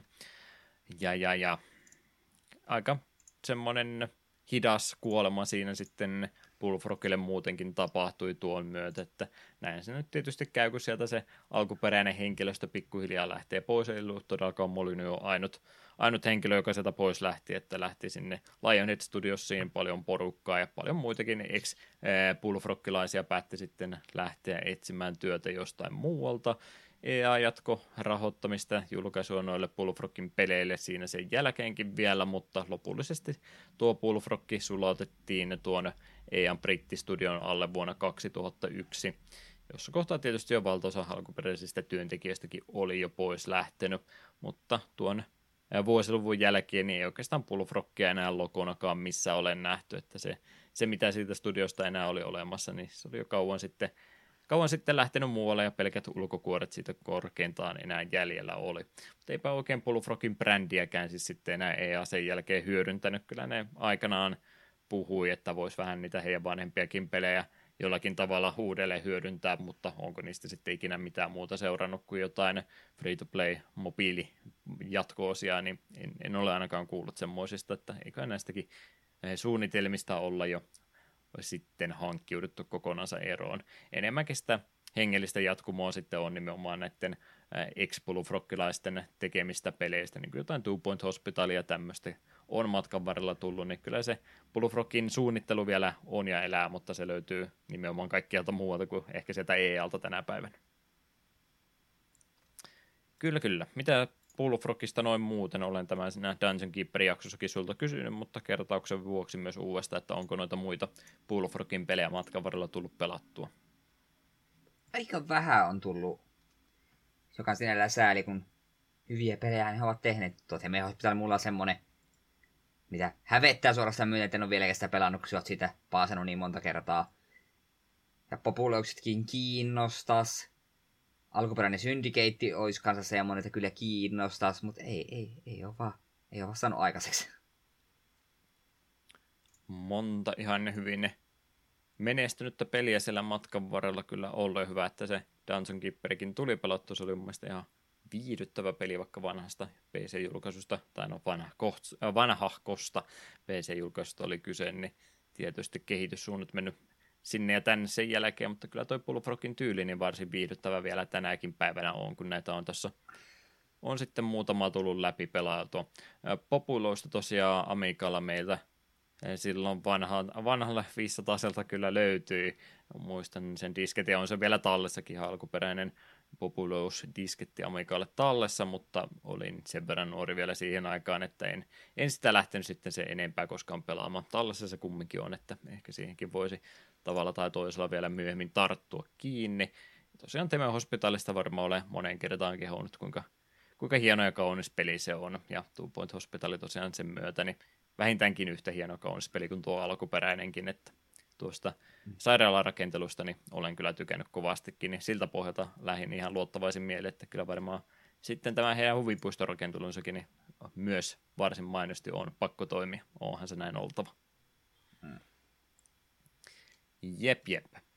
Muuta mainittavaa julkaisija tälle pelille tosiaan Electronic Arts on tässä siinä avustanut. Bullfrogin nimiäkin myös monesta eri julkaisusta löytyy. Tästä pelistä on erittäin monta eri variaatiota olemassa, jotka luetellaan tuolla vasta sitten itse pelistä juttelun jälkeen läpi yksi kerrallaan, mutta niin monta julkaisijakin on tällä pelillä, että nyt ihan kaikkia lähde joka eri, e, eri tota, version kohdalla julkaisema. Electronic Arts kuitenkin se pääjulkaisija tälle pelille aikana on ollut, kun tämä kesäkuussa 94 on tuolla MS-DOS-alustalle alun perin julkaistu. Ja rakentelu kautta simulaatio pelistähän meillä tässä nyt sitten olisi kyse, jos se ei vielä tässä vaiheessa selvää ole.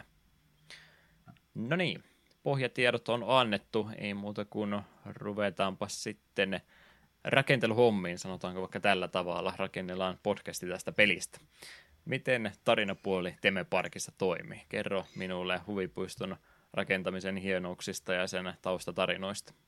Joo, ei. Hirvittävää määrää tarinaa tässä pelissä ole piti ihan Juhalta ennen nauhoitusta alkoi varmistaa vielä, koska Unireissin kanssa kävi höpsösti, kun mm. luulin, että eihän pelissä tarinaa ole.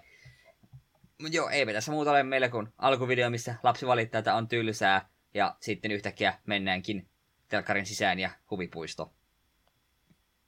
Huvipuisto siinä on siinä.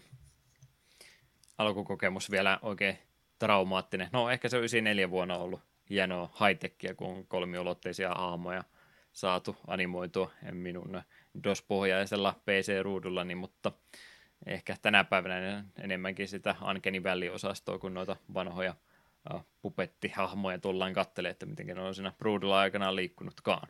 Ehkä se on hienon näköinen alkuvideo aikanaan ollut, mutta nyt, nyt ei kyllä vielä semmoisen huvipuistelufiilikseen ihan sen katsomisen jälkeen vielä päässyt.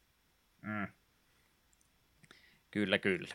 No, kumminkin tämän pohjalta lähdetään sitten tälle aihepiirille pureutumaan, eli huvipuiston rakentamiseen. Peli kysyy sinulta lempinimeä ja vähän muitakin kysymyksiä siinä, siinä peliä aloitellessa päästään vaikeustasoa viholle, tai muiden kilpailijoiden vaikeustasoja ja muita siellä päättelemään vähän tämmöisiä pieniä yleissäätöjä tekemään ennen kuin lähdemme siihen peliin, peliin kunnolla käsiksi. Mutta pelin iso tavoite oikeastaan on se, että ympäri maata pitäisi lähteä näitä huvipuistoja perustelemaan aina isompaa ja parempaa ja hienompaa rakentamaan sen alkuperäisen jäljiltä, että tarkoitus olisi kaikissa eri kohteissa, joita tuo peli tarjoaa, niin käydä se oma, oma puisto tekemässä ja aina sitä myötä sitten vanhemmasta päästä myydä, myydä niitä eteenpäin ja sen myötä rahoittaa seuraavan puiston avaaminen aina vain panokset kasvavat ja kasvavat ja pikkasen eh, pieniä variaatioita noissa eri kohteissakin on, että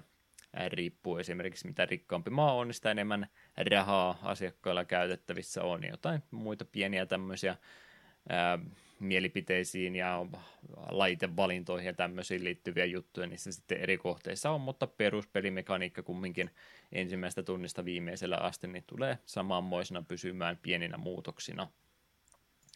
Mutta isosta Britanniasta peli siinä sitten aloitetaan, koska se on tietysti kehittäjänkin kotimaan, niin sieltä päästään nyt tietysti myöskin tämän peli ensimmäiseen puistorakentamiseen tutustumaan ja saadaan ilmainen pläntti sieltä itsellensä ostettu ja pieni summa rahaa sinä lainaa vastaan, minkä pohjalta sitten pitäisi se ensimmäinen oma huvipuisto rakennella. Vastasitko siinä tota, peliä ja asetuksia sääteessä siihen kysymykseen, että onko tämä sun ensimmäinen kerta peliä pelatessa ja haluatko tämän pienen tutorialin katsoa, niin hyödynsitkö tätä tutorialin vaihtoehtoa? Hyödynsin. Olisin toivonut, että se olisi ehkä ollut pikkusen kattaampi. No joo, en nyt tiedä, voiko sitä nyky aikaisilla termeillä edes tutorialiksi kutsua. Jotain, jotain sinne päin, mutta eipä ole kyllä kovinkaan monivaiheinen opastus tämän pelin syvimpiin salaisuuksiin tämän myötä tulossa. Että ihan muutama tämmöistä. Siellä tulee tosiaan tämä huvipuiston avustaja, neuvonantaja, kuka tämä mahtaa olla vähän sama kuin Officessa on tämä klipi tai joku muu avustaja, joka niitä hyviä, hyviä heittoja väliin heittää, niin samanmoinen neuvoja on sinulla sitten tässäkin pelissä mukana, mikä hänen olemassaolonsa on kyllä ihan hyvä asia, koska tässä kannattaa kyllä neuvonantajan vinkkiä ensimmäisellä pelikerralla varsinkin kuunnella aika tarkkaan, tietää, tietää hyvin mihinkä suuntaan lähtee puistoa kehittämään ja muuta, mutta hän myöskin tämän tutorialin sitten siinä toteuttaa. Se on käytännössä uppoutettu siihen ihan ensimmäisen huvipuiston rakentamiseen muutenkin, että sitä ei ole pakko kuunnella, mutta jos haluaa muutaman ensimmäisen askeleen hänen kanssa ottaa, niin tämmöinen pieni opastusvaihe siinä on lähinnä tämmöistä polkujen tekemistä, laitteen, laitteen sijoittamista, mitenkä siinä täytyy olla sisään- ja ulko, ulko, uloskäynnit laitettuna paikalleen, pari työntekijääkin se siinä kehottaa, kehottaa palkkaamaan, mutta senpä jälkeen olet aika lailla sitten omillasi tuon pelin parissa, että ei, ei tuon alun muutaman laitteen asettelun jälkeen niin enää se enempää peli pitele sinua kedestäsi kiinni, mikä on varmastikin ne monille se ihan haluttukin tapa, että ei, ei tarvitse minulle yliselittää asioita, sitä pelkoa tämän pelin parissa oli, tämä ei tee kyllä oikein mitään selittele suoraan pelin kautta. Ohjekirja ja muutahan toki pelin mukana aina tullut ja tuohon aikaan varsinkin kun tallennustila on, on rajallista ollut, niin ihan ymmärrettävää, että silloin on myös kovastikin tota, tota, ihan perustoimintoja, asioiden selityksiä ja tämmöisiä, niin siirretty sitten painetun kirjan puolelle, koska se ei sitä pelitilaa kasetilta tai levykkeeltä tai miltä tahansa viekkään. Niin ymmärrän kyllä, minkä takia sitä on siihen aikaan tuolla tavalla toteutettu, mutta nyt tällainen 27 vuotta pelin julkaisun jälkeen, kun lähdet ilman mitään ohjekirjaa peliä pelaamaan, koska Geokeissakaan ei, ei tainnut manuaalia tulla muuten mukaan. En mä ainakaan nähnyt, että siinä olisi Extronakaan manuaalia ollut. Mm, ei tainnut olla. Niin, niin. Lähet pelaamaan tuommoista peliä, missä on melkein tota, hotkeyt joka ikiselle toiminnolle olemassa ja niitä ei sitten vaan pelin sisällä kerrota yhtään mitenkään, niin mulla meni ainakin ensimmäinen peli puoli tuntia kun mä vaan kokeilin, että mikä tekee ja mitäkin. Oliko sulla käyttöliittymällisesti ja muuten ihan näin pelin sisälle pääsemisen kanssa yhtä kova kynnys kuin itselläkin tuntuu olevan? Joo, oli melkoista touhua, kun yritet sieltä niitä nappeja tutkia, että okei, nämä napit tekee näitä, mistäköhän meillä löytyy muuta informaatiota, näppämissä löytyi jotakin pikanäppejä ja meni huoleston pitkään, kun me löysin ylhäältä sen droppivalikon, mistä pääsi vähän helpommin asioihin käsiksi. Joo, siellä onneksi, onneksi löytyy klikattavassa muodossaankin niitä. Siinäkin taas tulee vähän nykyteknologia vasta, että resoluutiot on, on mitä ollut siihen, siihen aikaan ja hiireherkkyydet ja tämmöistäkin ihan eri tavalla toteutettu pallohirrellä tai muuta, mutta mullakin tuntuu olevan niin vaikea päästä sitä klikkaamaan sitä yläpalkkia, kun se lähtee aina vierittämään sitä ruutua sinne ylöspäin. Niin kau- mm. Kauhea taistelu täytyy kyllä sanoa, että koko käyttöliittymän kanssa oli, että huomaa kyllä, että on vanhahkausta pelistä kyse, että ei ole, ei ole minun mielestäni itse pelin käyttöliittymä kovinkaan hyvin toteutettu. Jep. Joo, ehkä vähän väärä tapa lähteä peliä purkamaan ja heti tämmöinen ikävä negatiivinen sävy antaa, antaa pelistä, kun lähti käyttöliittymästä valittamaan, mutta se on kumminkin semmoinen painostava tekijä ainakin itsellä. Oli, oli pelin mukaan pääsemässä, koska noin ihan sitten muutama vuotta myöhemminkin julkaistut huvipuistorakentelupelit, niin on niin paljon paremmin näitä asioita toimi, ee, toteuttanut, niin se, että sä et oikein ymmärrä edes, että mikä asia toimii milläkin tavalla, niin se on kyllä aika, aika ikävä tekijä pelikokemusta, kun lähtee luomaan, varsinkin jos se ensimmäinenkin tunti pelin parissa on semmoinen, että mä en oikeasti tiedä yhtään, miten, miten, miten nämä toimii ja minkä takia mä klikkaan jostakin, niin miksi mitään ei tapahdu ja kaikkia muuta, niin se on, se on aika ikävä tekijä. Siellähän on se yksi kursorivaihtoehto, se kysymysmerkkivaihtoehto, mikä, mikä niin kuin pitäisi toimia vähän niin kuin jossain seikkailupeleissä semmoisena katso-toimintona tai selitä-toimintona, että sillä, sillä pystyy periaatteessa selvittämään asioita jonkin verran, mutta sekin tuntuu olevan vähän, että milloin se toimii ja milloin ei, niin vähän vaihtelevalla menestyksellä sekin tuntuu toimivan.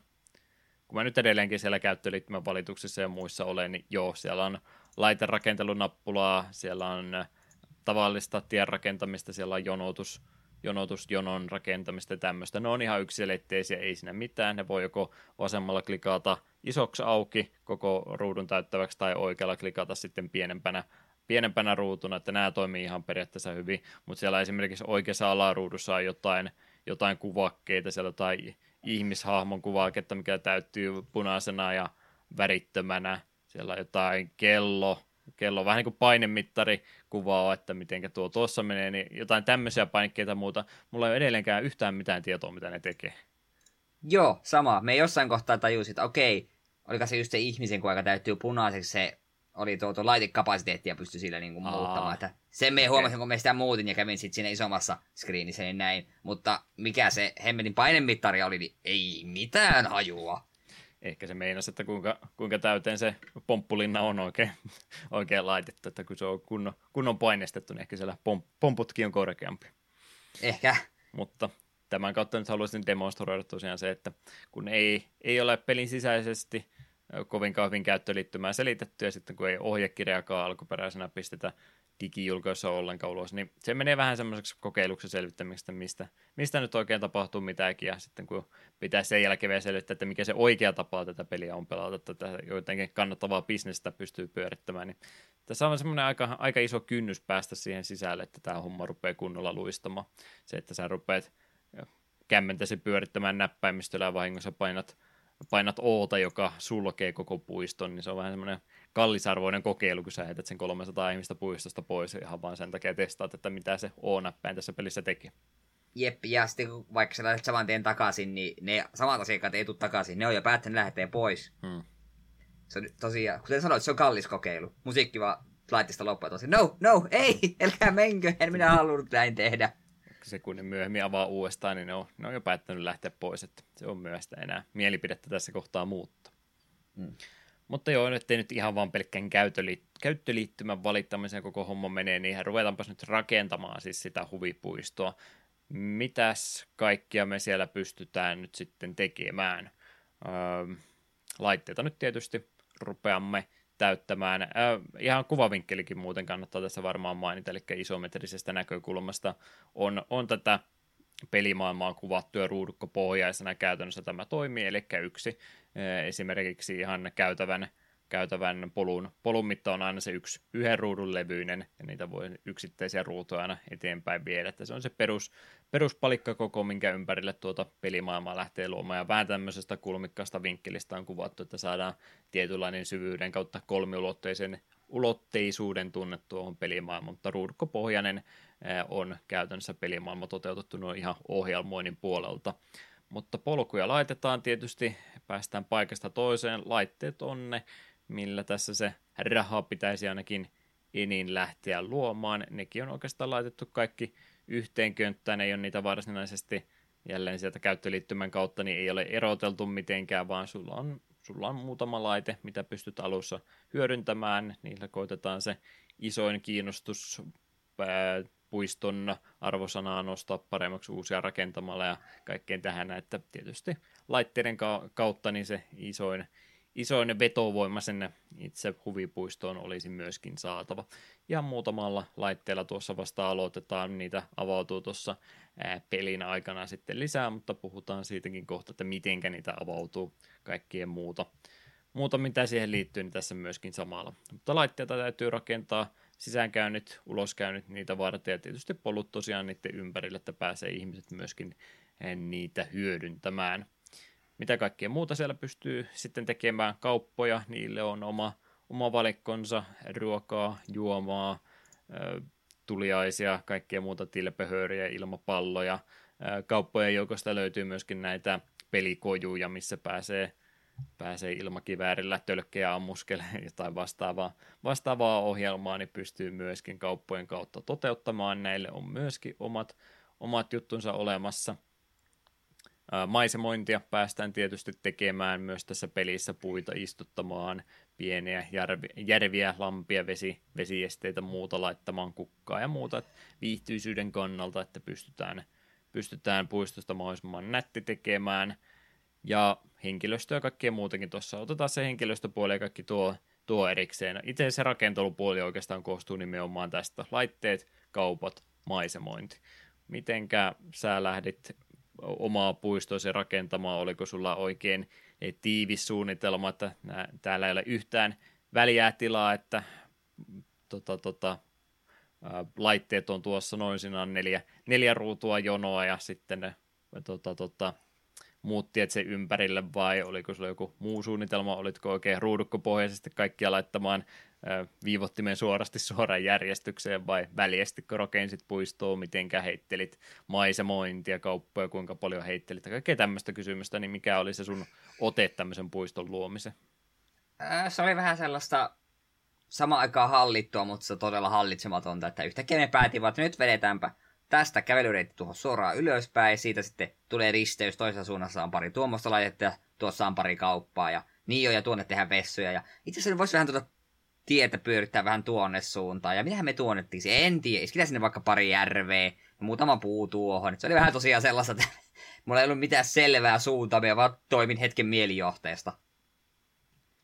Enemmän se ehkä oli semmoinen ruudukopohjainen, että koin silleen, en halunnut sitä liian siistiä, mutta samaan aikaan haluaisin siinä joku logiikka, että ei tule liikaa semmoisia tuhlattuja neliöitä. Hmm.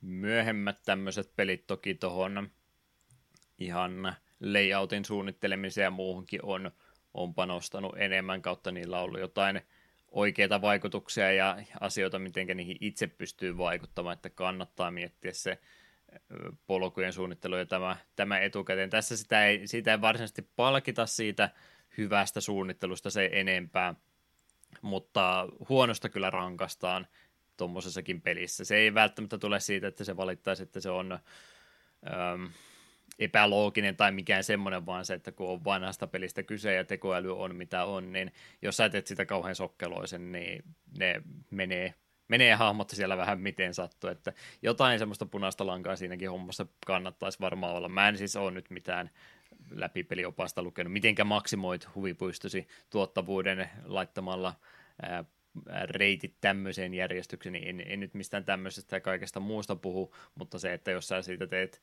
semmoiset, siellä on se neljän suunnan risteykset joka ikinen, joka ikinen mutka, niin ne vähän häiritsee sitten, miten tuo pelin tekoäly osaa siellä ohjastaa sekä niitä ihan puistossa kävijöitä ja mikä tuli selväksi, niin varsinkin omaa henkilökuntaa se tuntuu vähän häiritsevän, kun sitä lähtee ihan, ihan kunnon sitä rakentamaan. Jotain, jotain järkeä siinäkin hommassa pitää olla, mutta se, että se taitaa muodostua enemmän siitä, että tekoäly ei vaan ymmärrä, niin se on ehkä enemmän se syy siinä, eikä se, että se peli olisi siitä sillä tavalla ohjelmoitu. Se on vaan mm. välillisesti ohjelmoitu näin huonosti toimimaan, jos nyt yhtään ymmärrät, mitä ajan tässä takaa. Luulen käsittäväni. Mm. Miten toi maisemointipuoli? Tämä on nyt myös vähän semmoinen kysymys, mihinkä mä en oikein suoraa vastausta saanut. Siitä on jotain iloa ihmisillä, mitä täällä, tai asiakkailla, mitä käy, niillä on se oma mielipidemittari, ja ne kyllä kertoo aika tarkkaan, mitä mieltä he asioista on, mutta se, että mitenkä maisemointi ylipäätänsä vaikuttaa siihen, niin mä en tiedä, onko sillä kovinkaan suurta merkitystä. Jaksoiko sä yhtään ruveta tätä osastoa tekemään? No kun se oli, tuntui, että ja ihmisten toiveet oli koko ajan mitä oli. Ja ajattelin, että mulla on tärkeämpi, tärkeämpikin asia kuin katsoa, mihin me isken puita ja järviä. Et se oli vähän niin kuin sellaista just, että no mulla on nyt hetki aikaa, isken tuohon järven, onpas se kiva. Mm. Isken tähän pari puuta, onpas ne kivoja. Et me en suoranaisesti muista nähneeni juurikaan semmoisia niin asiakkailla valituksia, voi ei, kun olipa täällä tylsän näköistä. Niin. Et niillä oli niillä oli isompiakin huolenaiheita kuin se, mitä se puisto näyttää, niin me päättelin, että se puiston ulkonäkö tuskin ihan hirveästi vaikuttaa niin kuin maisemoinnin osalta. Joo, jos muistat yhtään, kun mä tuossa eh, kilpailevaa ja huomattavasti myöhempää tuorempaa peliä, eli sitä parkkitektiä pelasin, niin siinä oli nimenomaan tämmöiseen osastoon panostettu huomattavasti enemmän, että sieltä tulee ihan suoraan kommentti, että nyt olet hienon, hienon tota puiston toteuttanut, että kiva, kun täällä on kaikkea puuta ja tämmöistä, ja ei, ei tule valituksia siitä, kun on kaikki eh, fasiliteetit, tämmöiset rumilla paikoilla ja niitä ei ole maisemoitu ollenkaan, niin niitä on niissä myöhemmissä peleissä jo, on, on semmoisenkin osastoon panostettu enemmän, mutta tässä näin, kun siitä ei mitään suoranaista äh, tota, tota mainintaa tule, että onko siitä mitään iloa, niin sitä rupeaa miettimään, että kannattaako tätä tehdä ollenkaan. Tämä nyt on tietyllä tavalla vähän vaihtelua ja iloa silmällä, jos mä jonkin lammen, ne kahdeksan kertaa kahdeksan ruudun kokoisen lammen teen, mutta jos siitä ei ole mitään hyötyä, niin miksi mä tekisin se, jos mä voisin siellä laittaa laitteita, jotka tuottaa rahaa tälle puistolle.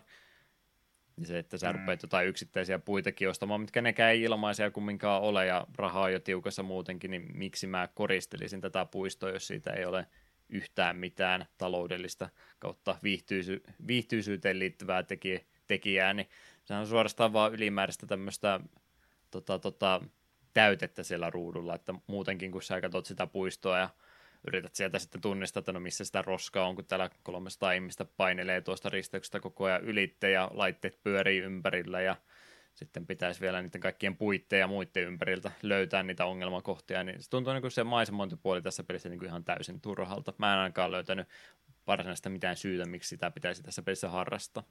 Mm. Aina me keksi jo se, että siinä kohtaa, kun sun puisto tuottaa jo tarpeeksi rahaa, että sitten no niin, tää on rahallisesti niin hyvä kuin sen tarvitsee olla. Nyt me voin iskeä tänne pari puuta, niin mulle itselleni tulee parempi mieli. Niin, se korkeintaan siinä sitten on.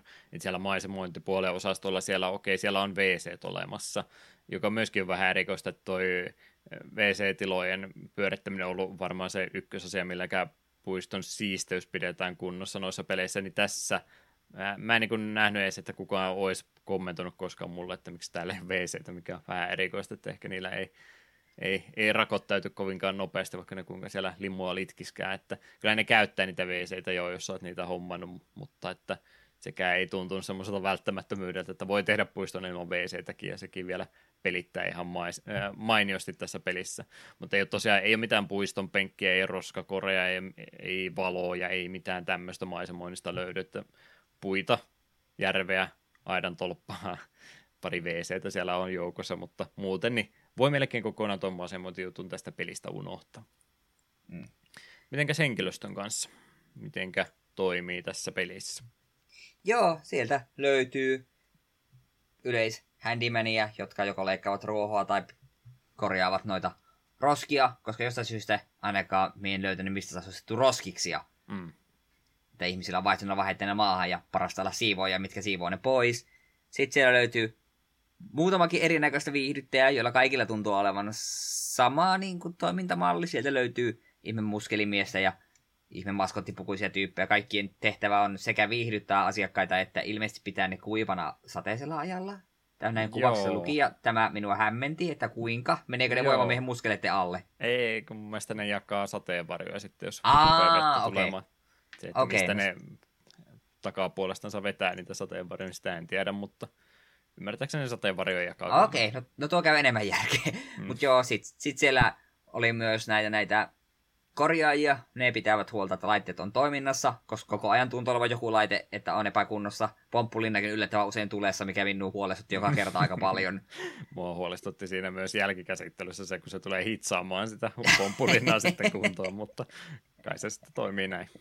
niin, ja sitten on vartioita, mitkä ilmeisesti pitävät rettelöitsijät kaukana ja sitten bongaavat, jos siellä on noita, noita oliko se kilpailevien yrittäjien vakoajia vai oliko sitten jotain tuota, tuota, joku asiakaslautakunnan tyyppejä? Mm. Yleistä rauhaa kumminkin ylläpitää. Tässä ei sillä hulikaaneja tai muita tunnu kovinkaan paljon olemaan. Voi olla, kun nyt myönnettäköön taas, että emme käyneet joka ikistä ää, tota, maata läpi ja joka ikistä puistoa läpi. Siellä voi olla jo myöhemmissä myöhemmissä alueissa, että siellä on rikollisuutta tai jotain muuta vähän enemmän, mutta se rauhan ylläpito tässä pelissä niin ei myöskään ollut kovinkaan tärkeää. Siivoojat ja sitten noin mekaanikot tietysti, niin ne on, ne on välttämättömyyksiä, että ne täytyy ainakin olla. Mm. Tota, tota, henkilöstöä ja joo, he näen myös sitten tosiaan myöskin oman palkkansa vaatii, että siitä täytyy myöskin pitää, pitää huoli, että niitä ei vaan voi ottaa sinne heilumaan, että ne täytyy myöskin palkat maksaa pois ja se täytyy budjetissakin sitten miettiä, että mikä määrä niitä kannattaa pitääkin, vaan se olisi olla niitä siivojakin se 20 siellä koko ajan juoksemassa, mutta rahaa nekin maksaa, niin ei voi ihan määränsä enempää niitäkään ottaa. Uh, henkilöstön kanssa niin tosi tärkeä kyllä tuossa, minkä nyt sitten opin ha- hankalan kautta, no en hankalan kautta, mutta huomasin, että mitä tapahtuu, jos sitä ei hyödynnä. Eli kyllä noille siivoille ja mekaanikoille, no siivoille nyt varsinkin, niin heille kannattaisi jonkinlainen e, tota, tota, työskentelyalue rajata, eli sä voit itse itse niille komentaa se alue, millä alueella ne sitten siinä peliaikana liikkuukin, jotta ne vähän tehokkaammin, tehokkaammin hyödyntää tuota työaikaansa. Se, että sulla on kymmenen siivoja, jotka juoksee vapaasti, niin ne ei ole yhtä tehokkaita kuin kymmenen siivoja, joilla jokaisella on se oma työskentelyalueensa, koska siellä tulee sitten herkästi niitä katvealueita, missä ei kukaan käy siivoamassa pitkää aikaa, jos sinne ole erikseen jotakuta henkilöä laitettu. En tiedä, miten sulla kävi. Mulla kävi ainakin näin, ja mitä kävi lukemassa kommenttia monelta muillakin, niin siivoilla tässä pelissä on vähän semmoinen ongelma, että ne syystä tai toisesta ohjelmoinnista johtuen, niin ne hakeutuu puiston oikeaan yläkulmaan. Huomasitko sä tällaista käytöstä heidän kanssa? En itse asiassa huomannut. Okei. Okay. Se voi jälleen kerran olla näitä, tota, tota, aiheutua siitä, miten sä puiston reitit ja muut suunnittelet, mutta itsellä ainakin oli ko- kovastikin sitä, että aina kun mä yritin laajentaa puistoa, mä oikeastaan tasaisesti ympärille laitoin, niin jotenkin ne vaan hakeutui sinne oikeaan ylälaitaan, mikä on niin äärimmäisen ärsyttävää, kun sulla on muutenkin on liikaa siivoajia palkattuna sen takia, kun siellä sitä sotkua on. Ja sitten ei mitään, että miksi sitä sotkua on, kun mulla on niitä siivoja niin paljon, niin sä katot sitten oikeata yläkulmaa 12 työntekijää juoksee yhden laitteen ympärillä koko ajan, ravaa jotain yhtä, yhtä jonoutusporttia ees takaisin niistä, ja joku välillä niistä risteää jonnekin muualle, mutta sekin sitten jostain Pathi-algoritmin takia, niin hakeutuu jälleen kerran sinne takaisin. Sitten katsot sinne vasempaan, että siellä kukaan käynyt ja siellä oksennusta joka ikisellä ruudulla, että naha, no ei muuta kuin sitten sinne vaan uudestaan laittamaan. Mä ratkasin tämän sillä, kun mä en jaksanut sitä, niitä ruveta sitten jokaiselle työntekijälle enää tässä vaiheessa piirtämään, niin mä vaan poimin niitä työntekijöitä sitten yksi kerralla ja pudottelin niitä sinne vasempaan alakulmaan, että menee teillä hetki ainakin aikaa ennen kuin te jumitatte ittenne taas sinne samaan samaan ongelmanurkkaan joka ikinen kerta, mutta jos nyt vähän aikaa siivotte siellä edes, niin tämäkin olisi ihan jees. Ja sitten kun sä yrität niitä pudottaa siihen polun varrelle, niin sitten se meneekin siihen vasemmalla olevaan ruoholänttiin, ja sitten sä ajattelet, että Aa, no minä rupean sitten nurmikkoa leikkaa, ja se painelee siellä jossain tyhjällä tontilla menemässä, että no, nurmikko on ainakin leikattu, ei sitä kukaan näe, ei sitä tai mitään viihtyisyyden liittyvää olla, olla liittyvää, mutta Aja sinä siellä nurmikko, en minä tule sinua kieltämään. Joo, minulla se oli alkuun se ongelma, että me otin niitä siivo, ajattelin, että no vielä palkkaa saman tien useamman siivot, että tarvii hetkeä, otin sieltä ja nakuttelin niitä useamman saman kohtaan. No ne varmaan tähän kun minä nakkaan, niin ne osaa kuitenkin pelisilmää käyttää ja hoitaa just sen verran, mitä niiden pitää. Ja sitten ihmettelen, kun tulee valituksia, kun kaikkialla sotkusta ja sen, että minkä ihmeen takia mulla viisi jätkää leikkaa ruohikkoa tuolla jossain kaukana poissa kaikista mun niin kuin, laitteista, että mitä täällä tapahtuu. Sitten, aa, mun pitää ne ihan, jos me tiputaan ne tähän tielle, kävelyreiti, sitten tajuva kerätä roskia. Muuten ne leikkaa tuonne nurmikkoon, ja miehen tökkäsin alun perin nurmikolla, niin nurmikkohan ne leikkaa. Ihan sama kuin ne mitään helvetin väliä. Hmm. Joo, tämä ei ole e, tota, poikkeava luonteen piirre siivoille näissä peleissä. Roller Coaster Tycoonissa ihan sama juttu, että nekään ei oikein nekään oikein osaa ymmärtää, miten fiksusti että sä niille reitit piirre etukäteen, ja jos sä annat niille vaihtoehdon leikata nurmikkoa, niin ne myöskin leikkaa nurmikkoa sitten, kun niillä on jotain parempaakin tekemistä. Asiasta puolittain ihan sivulla raiteille heittä, heittäytyäkseni, niin, niin tota, kattelin sitä yhtä rollercoaster taikuun henkilöä, joka tuossa NoClipin dokumentissa esiintyy, kun siitä kyseisestä pelisarjasta juttua oli, niin hänellä on tämmöinen lyhkäinen videosarja, josta ihan yksittäisistä aiheista Roller Coaster Tycoonin sisällä, että miten joku, joku laite toimii, mikä te, miten tekoäly jossain tietyssä aseessa ja muussa toimii, niin siinä sarjassa oli, oli tota lyhkäinen video, missä esitetään kysymys, että kannattaako puistossa leikata nurmeja, alkutunarit ja introt siinä pyörähtää ja Sitten se sanoo ei, ja video loppuu. ei, ei kannata nurmikkoa näissä peleissä leikata, ei sitä tunnu mitään iloa ikinä oleva. Jeps, jeps. Mitenkäs tota, siinä käyttöliittymässä vielä palatakseni, siinä oli tosiaan se oma, oma tota, sarakkeensa noiden asiakkaiden tyytyväisyyteen, eli siellä on sitten hymiö, joka kertoo meille yleis mielipiteen, että mitenkäs asiat täällä sinun puistossa on toteutettu, niin hyödynsitkö tätä ominaisuutta kuinka paljon? Kävitkö sieltä katsomassa, että mitäs, mihinkä ongelmakohtiin pitäisi tarttua? Kyllä me välillä kävi, mutta musta niin tuntuu, että ihan sama mitä me teen, niin siellä on aina samat valitukset. Ikinä ei ole ruokaa, ei ole tarpeeksi, vaikka mulla on seitsemän ranskalaskojoa vierekkäin yhdellä, yhdellä käytävällä. Että m- mitä te valitatte? Ruokaa kyllä on, menkää ja syökää. Ja se on, kun se pompahtaa se ajatus niillä asiakkailla, että nyt mulla on nälkä, niin se tarkoittaa, että se on valitus saman tien, se, saman tien se mieliala putoaa, niin niitä kojuja pitäisi niin hirmuinen määrä kyllä laittaa kaikkialle, kaikkialle, että siihen pystyisi nopeasti vastaamaan. Mä en tiedä, onko se kannattavaa niitä niin paljon sitten tehdä, mutta se on jälleen kerran, että jos ne ei löydä sitä kojua sieltä sitten heti, niin se on tarkoittaa yhtä kuin, että minulla on valitus, minulla on nälkä. Mene syömään sitten, ei kun minä valitan, että minulla on nälkä, niin se tuntuu olevan vähän, mikä tässä tuohon yleiseen mielialaan vaikuttaa. Mä en onnistunut saamaan sitä koskaan neutraalista ylöspäin. Mä en tiedä, mä varmaan pelaan edelleenkin pelejä jollain tasolla väärin, mutta vaikka mä kaikki fasiliteetit laittaisin kuntoon ja yrittäisin siivota käytäviä ja vartioitakin on enemmän kuin koen olevan tarpeellista ja viihdyttäjäkin löytyy, niin siltikin se pysyy aina vaan sinne neutraalina, että jotain mulla on vielä pelin parissa, mitä mä ilmeisesti osaa mainiosti optimoida, mutta mikä se sitten on, niin se ei taida löytyä ennen, ennen kuin joku mulle kertoo suoraan, että mitä minä vielä väärin teen. Jotenkin tuntuu, että mm. mä vaan pystyn niihin pyyntöihin vastaamaan tuossa pelissä ikinä. Sepä. Yes, yes. No, huvipuiston rakentelu, suunnittelu, tämmöinen kaikki on hauskaa, mutta bisnestähän tämä koko homma on ja rahaa ympärillä tämäkin maailma. Temeparkin maailma pyörii, niin sitä rahaakin pitäisi sitten ansaita tuossa peliaikana tarpeeksi jotta liiketoiminnan toteuttaminen olisi kannattavaa bisnestä. Mitenkä rahaa puolta pelissä toteutetaan? Pääsymaksu tietysti on se ensimmäinen kohta, mistä napsautetaan rahaa kävijöiden taskusta pois. Ihmisellä on tietty määrä rahaa aina, aina käytettävissä. Siihen vaikuttaa aika paljon myöskin se pelikartta, missä sijaitaan, että eri eri valtiossa heidän asukkaillansa on myös eri määrät rahaa, niin se joutuu myöskin sen puolelta hinnoittelupolitiikan tässä vielä tekemään. Ja yleisenä vinkkinä tosiaan, jos olette pelivalikosta tämän neuvonantaja ottaneet, niin kannattaa, kannattaa pitää se päällä. Vaikka sä osaisit peliä pelata ja muuta, niin sieltä tulee aika useasti ihan suoraan tuommoista maininta, että minun mielestä sun puisto, puiston pääsymaksua voisi vielä korottaa ylöspäin, niin tämmöistä. Ja vaikka sä osaisit tehdä se, vaikka sä oot se jo tehnyt itselleni mieleen, että voisi välillä taas vähän nostaa, niin siitä huolimatta se, että joku sulle muistuttaa tuommoisesta yksittäisestä, vaikka yksittäisen kojuenkin hinnasta, niin se on musta ihan hyvää, niin kannattaa pitää kyllä se neuvonantaja näiden raha-asioiden kanssa koko ajan näkyvillä, niin tulee hyvää vinkkiä sieltä, mistä sitä rahaa lisää saisi.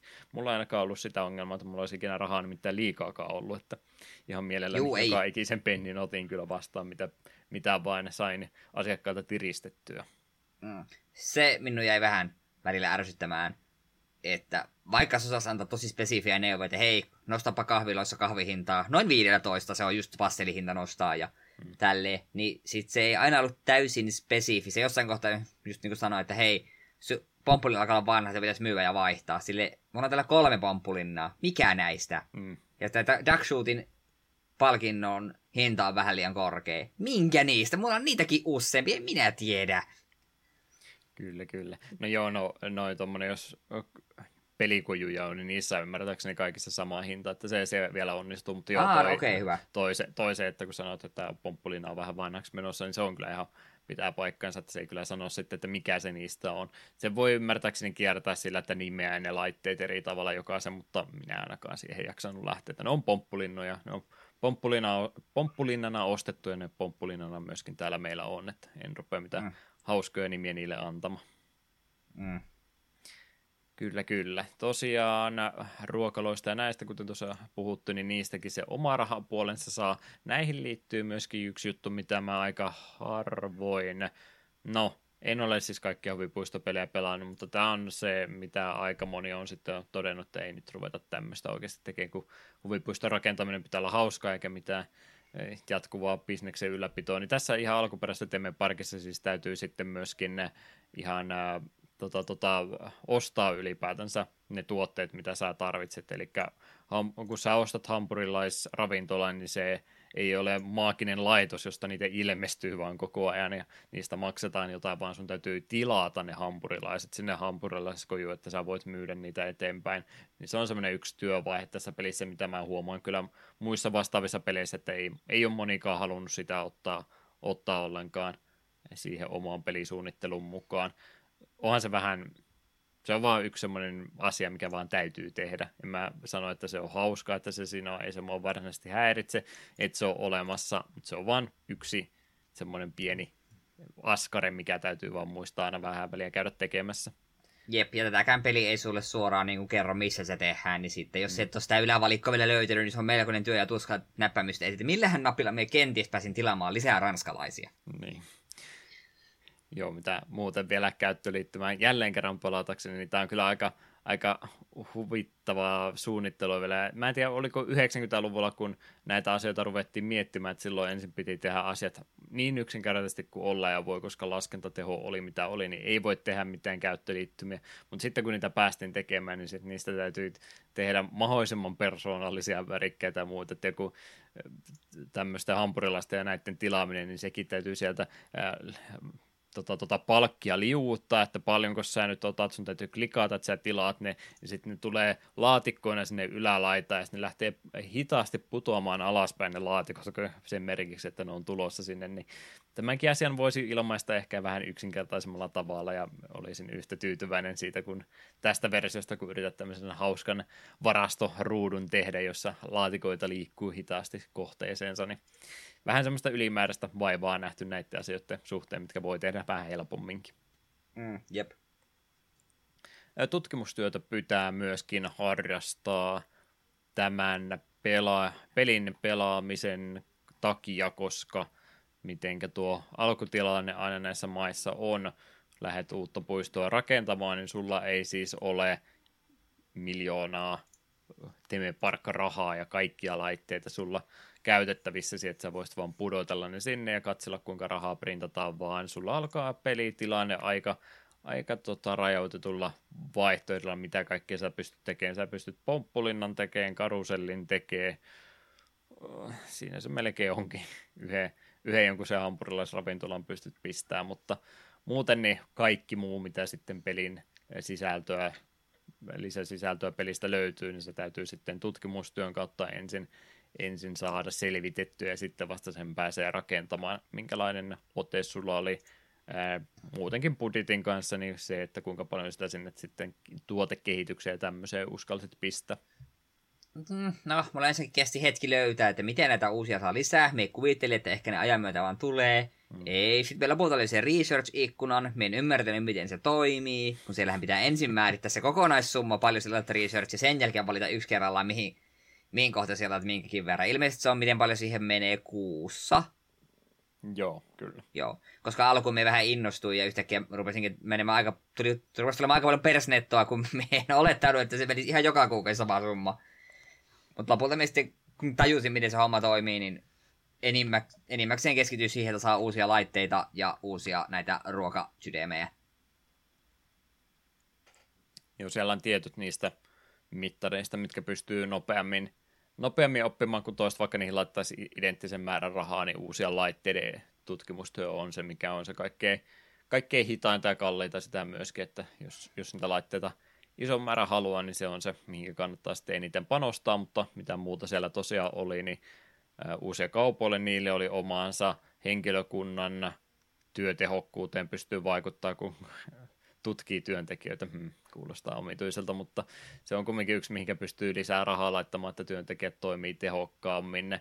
Ää, noiden laitteiden ylläpito, niiden laatu, se oli käytännössä omaansa, että, se, että kuinka kestäviä, että sä pystyt tekemään niistä laadukkaampia, niin ne ei mene niin usein rikki ja muutenkin toimii luotettavammin ja kapasiteettia pystyy kasvattaa ja muuta tämmöistä, niin se oli se oma juttunsa. Ja siellä oli pari jotain muutakin, mitä mä nyt muistakaan mitä ne oli. Oliko varaston koolle oma juttunsa vai oliko se siihen kauppoihin histetty, en, en muista mitä ne oli, mutta noin tärkeimmät ainakin tuossa tuli mainittu. Mm. Joo, se on se tutkimustyö, se yksi varmaan hankalemmin mietittävissä, että miten se kannattaa tasapainottaa, koska jos sen tekee väärin, niin sillä on aika kauaskantoiset seuraamukset siinä mielessä tämän pelin kannalta. Eli nythän me ollaan oikeastaan puhuttu siitä, että me tehdään ja pyöritetään sitä omaa huvipuistoansa, mutta me parkissahan on siis muita huvipuistoja, jotka toimii samaan aikaisesti. Sä et niissä vieraille, sä et niistä oikeastaan mitään muuta tiedä, mutta joka kuukausi siellä tulee se yhteenveto, että miten sä oot niiden muiden kilpailijoiden kanssa pärjännyt niin sä pystyt pelissä aika pahasti jäämään sitten jalkoihin, jos sä jätetään tutkimustyön väärällä tavalla. Jos sä pistät siihen liikaa rahaa, niin sulla ei ole sitten varaa rakentaa yhtään mitään niistä asioista, mitä sä oot tutkinut, mutta jos käy sillä niin kuin meillä molemmilla kävi, koska me oltiin vähän hämillämme, että miten tätä tutkimustyötä ylipäätänsä rahoitetaan, jälleen kerran se käyttöliittymä, ensin pitää laittaa yhteen säiliön rahaa, kuinka paljon sä haluat laittaa kuukaudessa rahaa kiinni, joka on kuvattuna tässä nesteenä, punaisena nesteenä. Se täytyy yhteissumma laittaa yhteen kanisteriin, ja sitten siitä yhdestä kanisterista se täytyy siirtää pienempiin kanistereihin, jotka kuvaa sitä yksittäistä alaa, mihinkä sitä kehitystyötä haluaa jakaa. Niin jälleen kerran terveisiä käyttöliittymään tekijälle tässä näin. Mutta se tosiaan, että jos sä et sitten tee sitä tutkimusta ollenkaan, sulla ei tule uusia laitteita, sä et pysty kasvattaa, kasvattaa sitä sun puistoa oikein muuta kuin tekemällä lisää pomppulinnoja, mikä ei ole kovinkaan hyvää bisnestä, niin sitten sä myöskin jäät jälkeen niistä sun kilpailijoista, kun sä oot sitä kehitystyötä tehnyt liian hitaasti. Mm. Että se on semmoinen asia, mikä vaan täytyy suhteuttaa sitten kaikkiin muihin tuloihin, että kuinka paljon sitä uskaltaa tehdä, niin kyllä se kannattaa sitten kumminkin tehdä rahaliikenne ja muuta, mitä siellä tosiaan oli, niin sä pystyt pelissä lainaakin ja muuta ottamaan. Mahdollisiko selvittää ollenkaan, onko siitä seuraamuksia, jos niitä ei X määrään mennessä pysty maksamaan takaisin. Noin myöhemmät pelit pistää sulle game over, jos et sä pysty maksamaan mätkyjä takaisin tiettyä aikamääräisen mennessä, mutta mä tässä pelissä pystyn kyllä aika turvallisesti olemaan miinuksellakin pisempiä aikoja ottamaan isoja lainoja ilman, että niistä – olisi mitään ongelmia tullut. Itse olin niin pelkoinen sitä, ei, ei minä lainoja oteta, apua, pelottavaa mm. semmoinen. Niin, se oli semmoista vähän nitkuttelua se mun pelaaminen. Joo, se, että mäkin tuossa välillä otin, otin useamman klikkauksen verran rahaa sieltä lainaksi, niin se, että en, en nähnyt mitään korkomaksuja, että ne olisi käynyt ikäviksi tai mitään muutakaan deadline, että minkä mennessä se pitäisi takaisin maksaa, että se vaan tuntuu olevan ilmaista rahaa, mikä jossain vaiheessa olisi ehkä kiva myöskin takaisin maksaa, mutta ei mikään kiire, ihan rauhassa. Mm.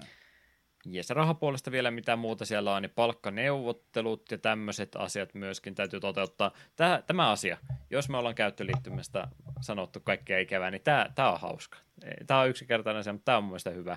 Eli palkkaneuvottelut tehdään sillä että sulla on oma prosenttiluku ja sitten neuvottelukumppanilla on oma prosenttiluku, ja sitä on kuvattu sillä, että molemmat lähestyy kättelemään toisiansa hitaasti, ja sitten kun me päästään, päästään kättelyetäisyydelle, niin sitten lyödään niillä prosenttiluvuilla sopimus kiinni. Tämä, tämä on hyvä. Tämä oli ainut asia, mikä käyttöliittymisessä meni mun mielestä oikein se oli ihan kiva, jos ekalla kerralla selvästi vain hämmennys, mitä tällä tapahtuu, niin painan nappia, niin mun käsi kasvaa ja numerot vaihtelee. Mitä, mm. mitä, mitä tällä taas tapahtuu peli? Please, kerro jotain! Joo, no okei, okay, no se on se huono puoli, kun se ekaan kerran tulee, niin sulla on vaan pieni käsi, käden nysää siellä päässä, että aha, mikäs, mikäs juttu tämä on, oho, nyt se meni, aha, nyt mä en ole maksanut palkkoja ollenkaan, nyt mun kaikki työntekijät on kuukauden lakossa, mm, pieniä virheitä, mutta sitten se sentään se yksinkertaisesti toimii. Siinä voi vähän semmoista prosenttikauppaa käydä, että no ei mä nyt, jos mä oon tämän verran kättä, niin tuppas vähän vastaan vai pistänkö mä heti sen käden oikein pitkälle, että päästään sopuun asiasta nopeasti. Siinä on, siinä on aikalimitti, nimittäin sitä loppuu keksit pöydältä, että kun viimeinen keksi on syöty, niin neuvottelut päättyy, jos sitä ennen päätetty, niin sitten ei ole päästy yhteisymmärrykseen. Se on, se on hieno kuvaus, miten sopimuskauppaa täällä maailmassa toteutetaan. Mm. Se, mikä mulle jäi kaikkein eniten vieraksi, oli tämä osakekauppa tässä pelissä. Joo, mä ymmärrän osakekaupan, miten se toimii. Ostetaan halvalla, myydään, kun se on kallista. Mutta mä en oikein ymmärtänyt tässäkään jälleen kerran sitä, että miten ne oli kuvattu. Siellä on siis jokaiselta huvipuistolta ne omat osakkeensa, mitä pystyy maksamaan tai ostamaan ja myymään. Mutta mä en oikein jaksanut edes ruveta selvittämään, että missä kohtaa – missä kohtaa näkyy niitä jotain käyreitä, miten se kurssi on kehittynyt yksittäisenkin osakkeen kohdalla, niin mä vaan tein sillä, että mä vaan ostin. Mä vaan halusin omistaa kaiken, en mä halunnut niillä rahaa tehdä. Ja jos ei halua tässä pelissä nopeasti edetä ja muuta, niin tämä olisi se juttu, mihinkä täytyisi panostaa, eli tähän osakemyyntiin. Mutta mä kyllä myydän ihan suoraan, että mä vaan, mä vaan ostin, mä en myynyt ikinä yhtään mitään.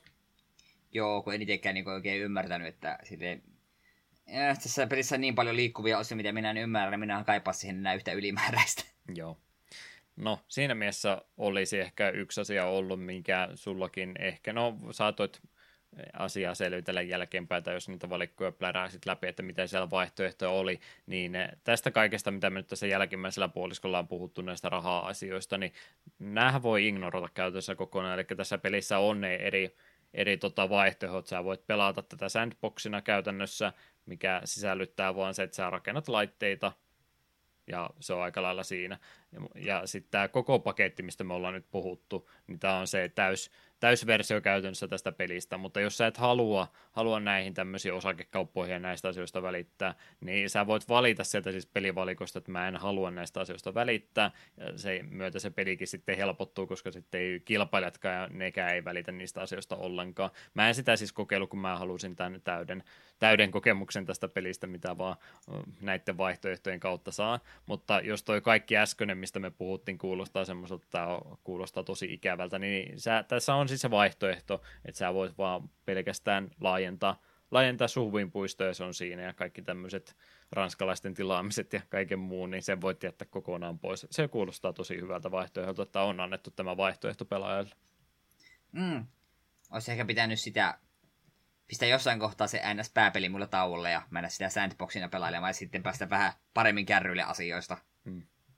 Se on ihan hyvä vaihtoehto, jos tämä tosiaan kuulostaa muuten semmoiselta peliltä, että olisi kiva pelata, mutta haluaa vähän pienemmän annoksen yhdellä kertaa, niin ei ole ollenkaan huono ajatus, että pelaa, pelaa tätä rakentelupuolta omana kokonaisuutenansa ja sitten vasta kun se on hallinnassa, niin aloittaa vaikka uuden tallennuksen sitten ja ottaa tämä täys, täys business-simulaatio kokonaisuuskin tähän mukaansa.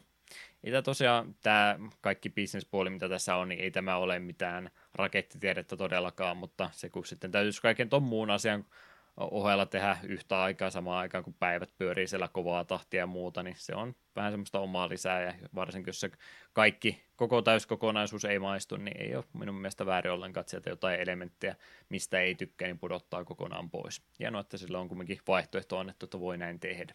Mm. Mutta tuossa nyt rupeaa aika lailla kaikki pelimekaniikalliset asiat tuosta pelistä olemaan, ja sen jälkeen kun on, on äh, löytynyt hyvä tasapaino hintojen, laitteiden ja kaiken muun välillä, niin sitten tosiaan se puisto myydään pois ja aloitetaan aina uudestaan vähän eri paikassa, ja tavoite olisi tosiaan joka paikkaan se oma kädenjälkensä saada tehtyä. No niin, sitten kaikki muu, kun nyt ollaan pitkän kaavan mukaan selitetty, että miten Teme Park käytännössä toimii, niin kaikki muut asiat sitten vähän nopeammalla tahdilla varmaankin menee läpi. Mitenkä pelin vaikeustaso, miltä se tuntui? Tuossaan pääsee siis äh, vaikeustaso, joo, se vaikuttaa toki toi, jos haluaa sen koko, koko kokemuksen ottaa, niin se on yksi osa sitä vaikeustasoa, ja toinen on sitten ne kilpailijat, mitä siellä on, niiden tota, aggressiivisuuteen ja tämmöiseen pystyy periaatteessa vaikuttaa, että jos sä teet niistä va- vaikean pienistä vastustajista, niin ne myöskin tienaa rahaa paremmin kuin helpommalla vaikeustasolla. Mutta sekin on jälleen kerran sitä, että kyllä sitä peliä voi pelata pienimpänä huvipuistonakin, ei se varsinaisesti sitä pilaa, mutta voittajan olisi tietysti tarkoitus olla listan kärjessä. Mutta on ihan noin muuten vaikeustaso, niin mitenkä se tuntuu, menikö, menikö tuotut miinuksen puolelle koko ajan ja tämmöistä asiaa, niin tuntuuko peli vaikealta pelata? En tiedä, vaikealta. Ehkä siinä on enemmän just se, että kun on niin paljon asioita, mistä peli ei sulle kerro, että on asioita, mitä pitää oppia yrityksen ja erehdyksen kautta. Niin kuin muun just se, että vahingossa pistin, sitten kun opin käyttämään researchia, niin en silloinkaan tajunnut, että miten paljon se oikeasti rahaa sitten tulee menemään, niin yhtäkkiä tulikin ihan hirvittävällä persnettoa. Onneksi olin juuri tallentanut pelin niin nopea, nopeasti loadia sitten katsoin, katselin asiaa uusiksi.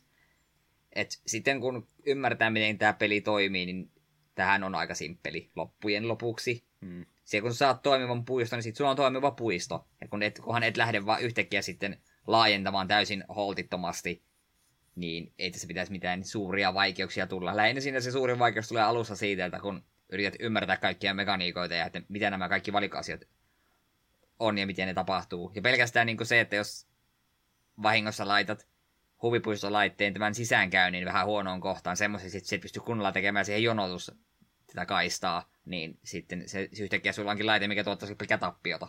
Hmm. Jälleen kerran, kun vertailukohtana muita vastaavia genreen edustajia pidän, niin siinä mielessä tämä peli on armollisempi tuon rahaliikenteen suhteen tämmöisen, että tätä on aika vaikea. No, en tiedä, voi olla, että tässäkin on joku, joku tota, tappioskenaario olemassa, mistä ei ole enää paluuta, paluuta ikinä takaisin, mutta mä en sitä kaikesta kompu, komper, kompuroinnista ja muista huonosta pelaamisesta huolimatta vielä ainakaan tavoittanut kertaakaan. Et tässä ei oikeastaan pysty, oletan ainakaan, että ei pysty kovinkaan helposti pelitilannetta saamaan semmoiseksi, että ei yksinkertaisesti pysty enää selviytymään. Sitten vaan ottaa jostain tietystä asioista rahaa pois, pistää vaikka sen kehityksen tota, tutkimustyön paussille, jos ei rahat meinaa riittää, pari työntekijää pois. Jos niitä osakke- osakkeiden kanssa on kikkailu, niin myy niitä vaikka sitten pois, että saadaan vähän, vähän rahaa jälleen kerran. Eh, tota, tota, käyttöön sinne kassan pohjalle, niin sen pystyy sen pelitilanteen vielä pelastamaan. Sinne tekee vain sitten niitä korjaavia liikkeitä ja sitten rupeaa jälleen kerran asiat hyvin pyörimään. Muissa kilpailevissa peleissä on, on tosi monesti ollut semmoista, että siellä tulee niitä äärimmäisiä ehtoja, että nyt, nyt, se on, nyt on oikeasti rahat saatava, nyt on saatava vihreille, vihreille tämä meidän talous, jos sä kolmessa kuukaudessa sitä tee, niin game over aloita uudestaan.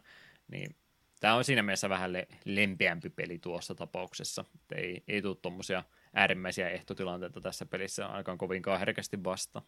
Mm.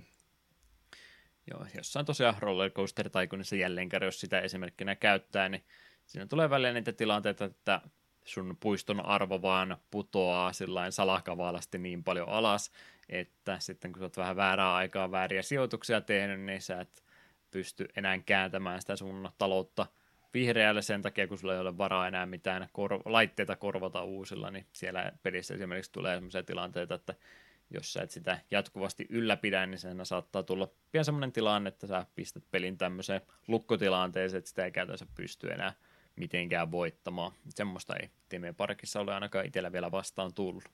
Mm.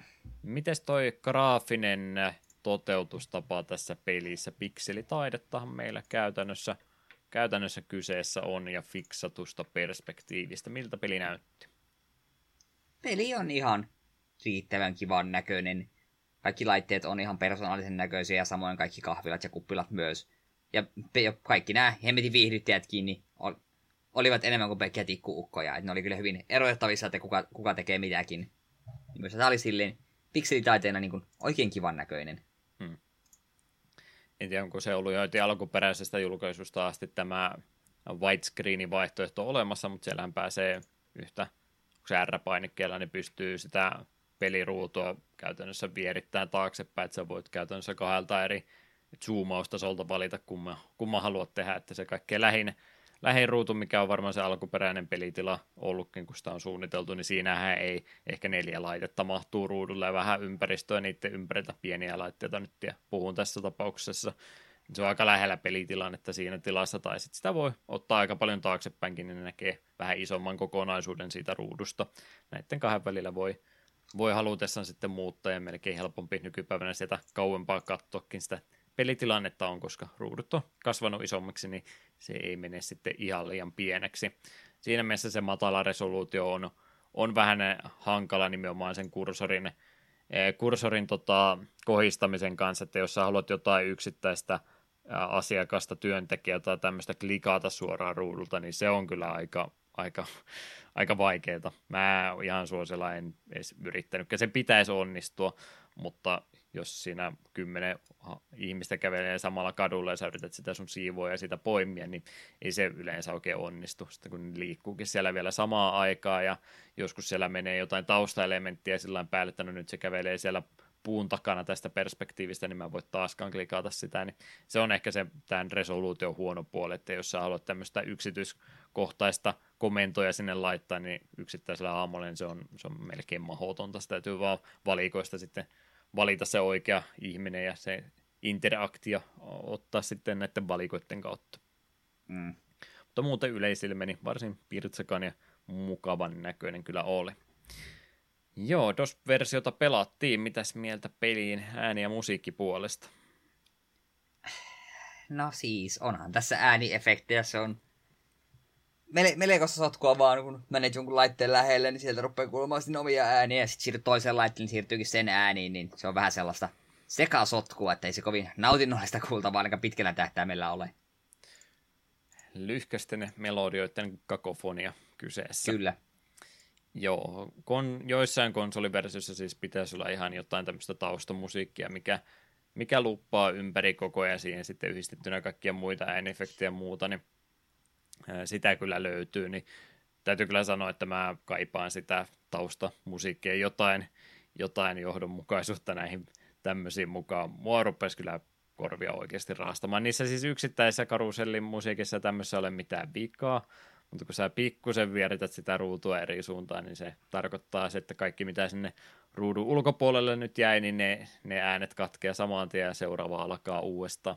Ja varsinkin sekin sitten, jos sulla on kaksi eri laitetta vierekkäin, jossa molemmissa on omat musiikkinsa, niin kun toinen ensin alkaa ja toinen alkaa sitten sen jälkeen, se menee sen ensimmäisen päälle se uusi musiikki, niin sellainen katkeilee koko ajan ne musiikin pätkät ja muut sieltä, niin se on, se on kyllä aikamoinen sirkus se koko äänisuunnittelu tässä pelissä, että mä pistin ihan suosiolla yhdessä kohtaa sitten äänet kokonaan pois, että mä en niillä oikeasti yhtään mitään tehnyt, ne ei mulle mitään oleellista kerro kumminkaan pelin pelaamisesta, niin mieluummin mä sitten kuuntelin jotain podcastia siinä samalla tätä peliä pelaatessa, että ei ole kovinkaan tärkeää tuo peli ääni ja musiikkipuoli minun mm. mielestäni.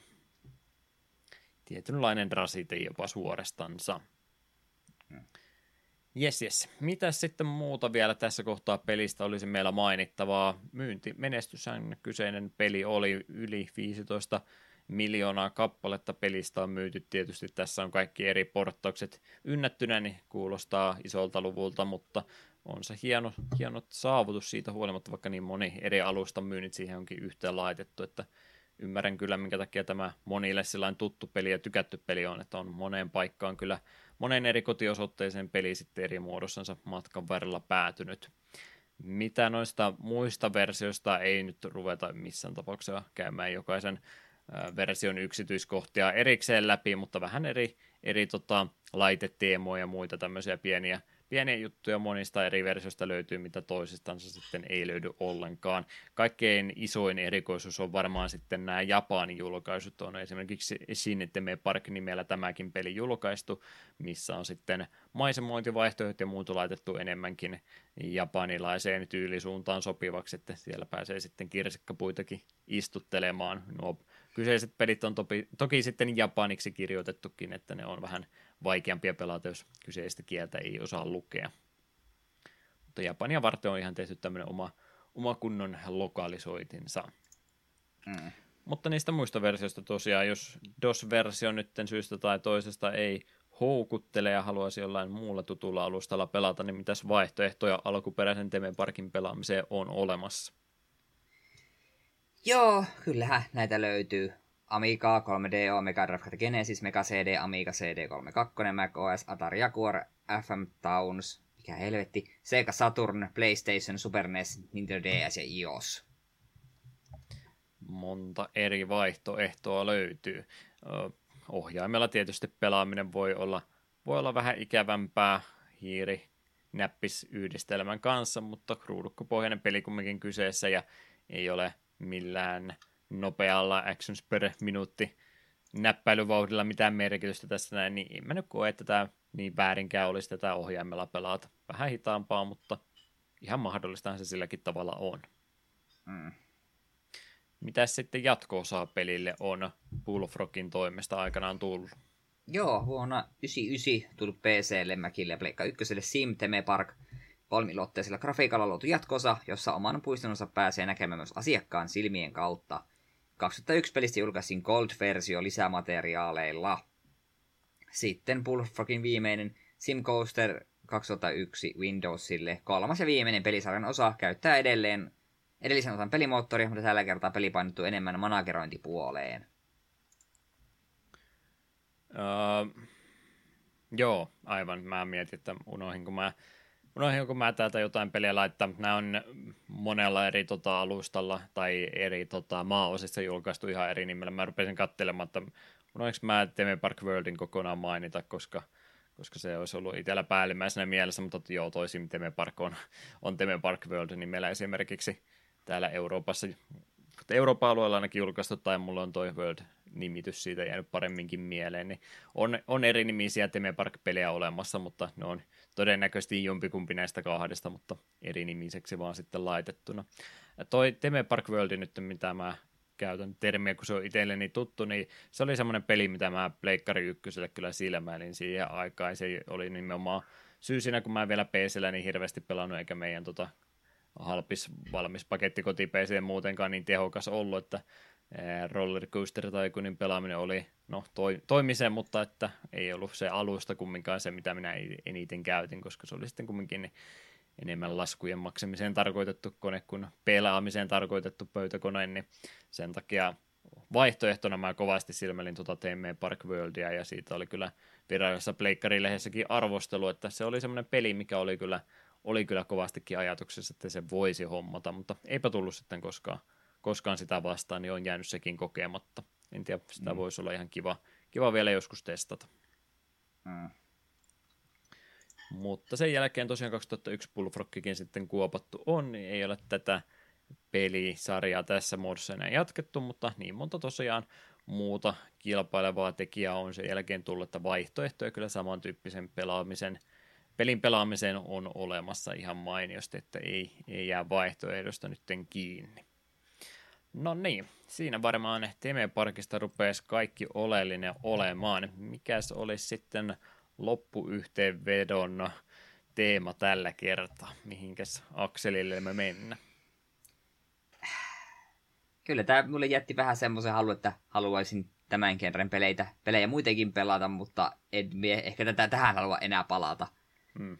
Li- liian paljon yksinkertaisesti semmoista, että peli ei kerro asioita. Alku oli, ensimmäinen puoli tunti, tunti oli semmoista sähläämistä ja ihmettelemistä ja pohtimista, että siitä ei niin oikein saanut mitään irti.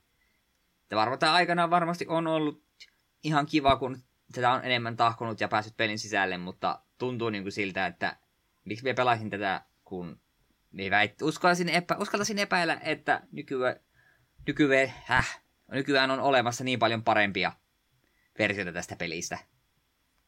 Että jos kiinnostaa niin kuin genren alkulähteet, niin sitten tämä voi olla semmoinen ihan kiva kokeilu, mutta ei, ei tämä itselle kyllä kovin lämmintä fiilistä jättänyt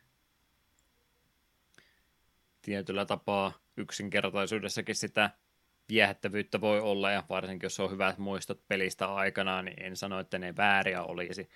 Niin varsinkin jos sitä vanhaa, vanhaa pelikokemusta ja muuta on olemassa, niin tähänkin voi varmaan ihan, ihan näppärästi vielä edelleen hypätä uudestaan mukaan, mutta tämmöisenä ihmisenä, joka nyt on, on pelannut niitä myöhempiä osia ja luulin, että pystyy sinne niiden pohjalta antamaan aika paljon anteeksi, niin olen kyllä erittäin yllättynyt siitä kuinka ikävää tämän pelin pelaaminen kumminkin oli, että mä ajattelin, että mä oon ihan vielä positiivisella fiiliksellä pelin pelaamisen jälkeen, mutta mun täytyy kyllä ihan oikeasti sanoa, että mulla ei ollut tämän pelin parissa kyllä hauskaa hetkeäkään, että kovasti yritin ymmärtää asioita, yrittää optimaalisia peliliikkeitä ja muuta tehdä, mutta vaikka kokemusta virheiden kautta ja muuta kertyy koko ajan lisää, niin en mä oikein tykännyt tämän pelin pelaamista sitten missään vaiheessa kumminkaan, että niin paljon, niin paljon sitten tottunut näköjään noihin myöhempien vastaavien pelien päivityksiin, mukavuuksiin, että ei, ei pystynyt kyllä enää alkuperäistä pelistä valitettavasti nauttimaan ollenkaan.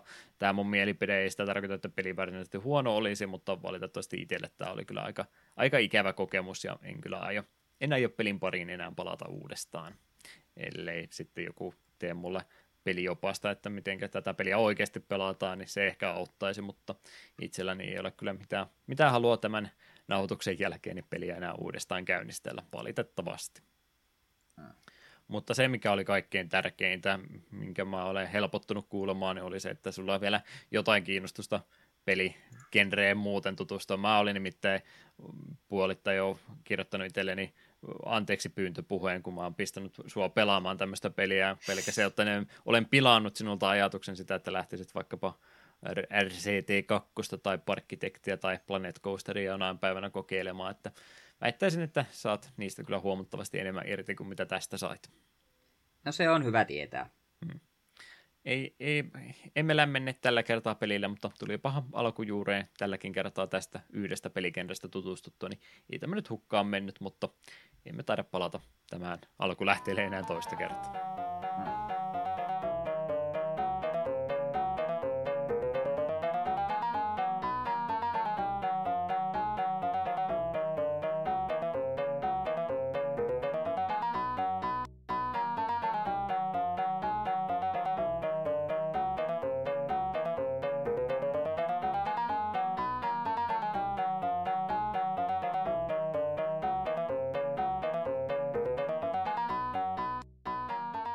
Loppuhöpinät meille jakson päätteeksi olisi vielä läpikäytävänä.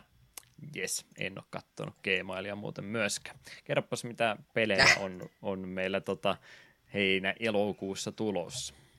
Joo, meillä heinäkuu jatkuu 27. Bushido Bladeillä ja sitten uusin lisäys listalle 3.8. tällainen teos kuin Myst aito ja alkuperäinen. No, meidän tapauksessa ehkä pykälän päivitetympi versio. Tuota ihan alkuperäistä mystiä ei taida ainakaan virallisesti päästä pelaamaan. Eiköhän siitäkin jotain kautta löydy internet archivea, mistä pääsee Abandon verenä latailemaan alkuperäisen mistin, mutta todennäköisesti pelaamme siitä tuonne vuonna 2000 julkaistu Masterpiece-version. Eikö se Masterpiece nimellä ollut, niin Joo, kyseisen versio... Niin niin tälläkin hetkellä alessa Steamissa oliko se kaksi euroa. Että... Niin. Että... Ja kyllä vähän mitä me katoin, niin ilmeisesti ihan ihan alkuperäinen mysti on jossain kohtaa tulossa Gogiin, ainakin sillä näkyy, että tulossa, mm. mutta se, että milloin, niin... Sekin on sitten jälleen kerran jotain muutoksia tehty ja fontti on vaihdettu vähän erilaiseen ja jotain tämmöisiä juttuja tulossa tietysti.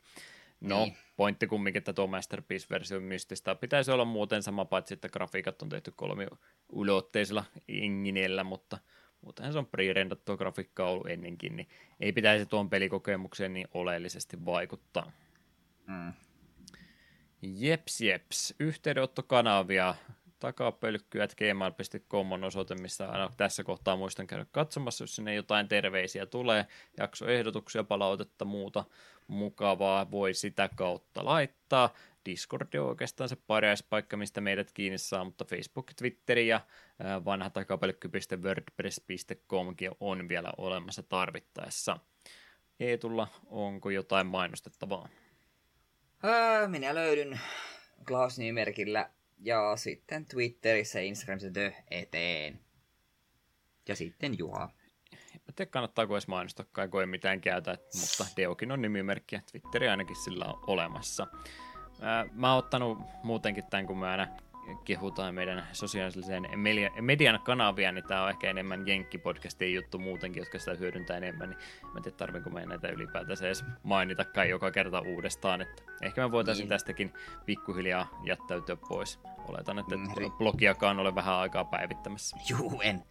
Mutta jos päivität, niin se varmaan ilmoitat asiasta erikseen. Jep, meikä jos jatkossa sanotaan vaan, että meidät löytää Discordista, mm. niin se on siinä. Jepa, jepa. No niin, Siinä jälleen kerran Teemme Parkinkin myötä olemme noin kolmituntisen onnistuneet aikaa viettämään vanhempien videopelien pareissa, niin eiköhän se ole sopivan mittainen annos tälle päivälle. Kiitokset jälleen kerran kuuntelusta ja ei tulla sitten tähän päätöshetkeen vielä jotain sanoja on yleensä ollut. No ei itse asiassa ole. No ei. Tyydymään sanomaan. Nauttikaa kesästä, syökää makkaraa, käykää suppailemassa ja niin poispäin.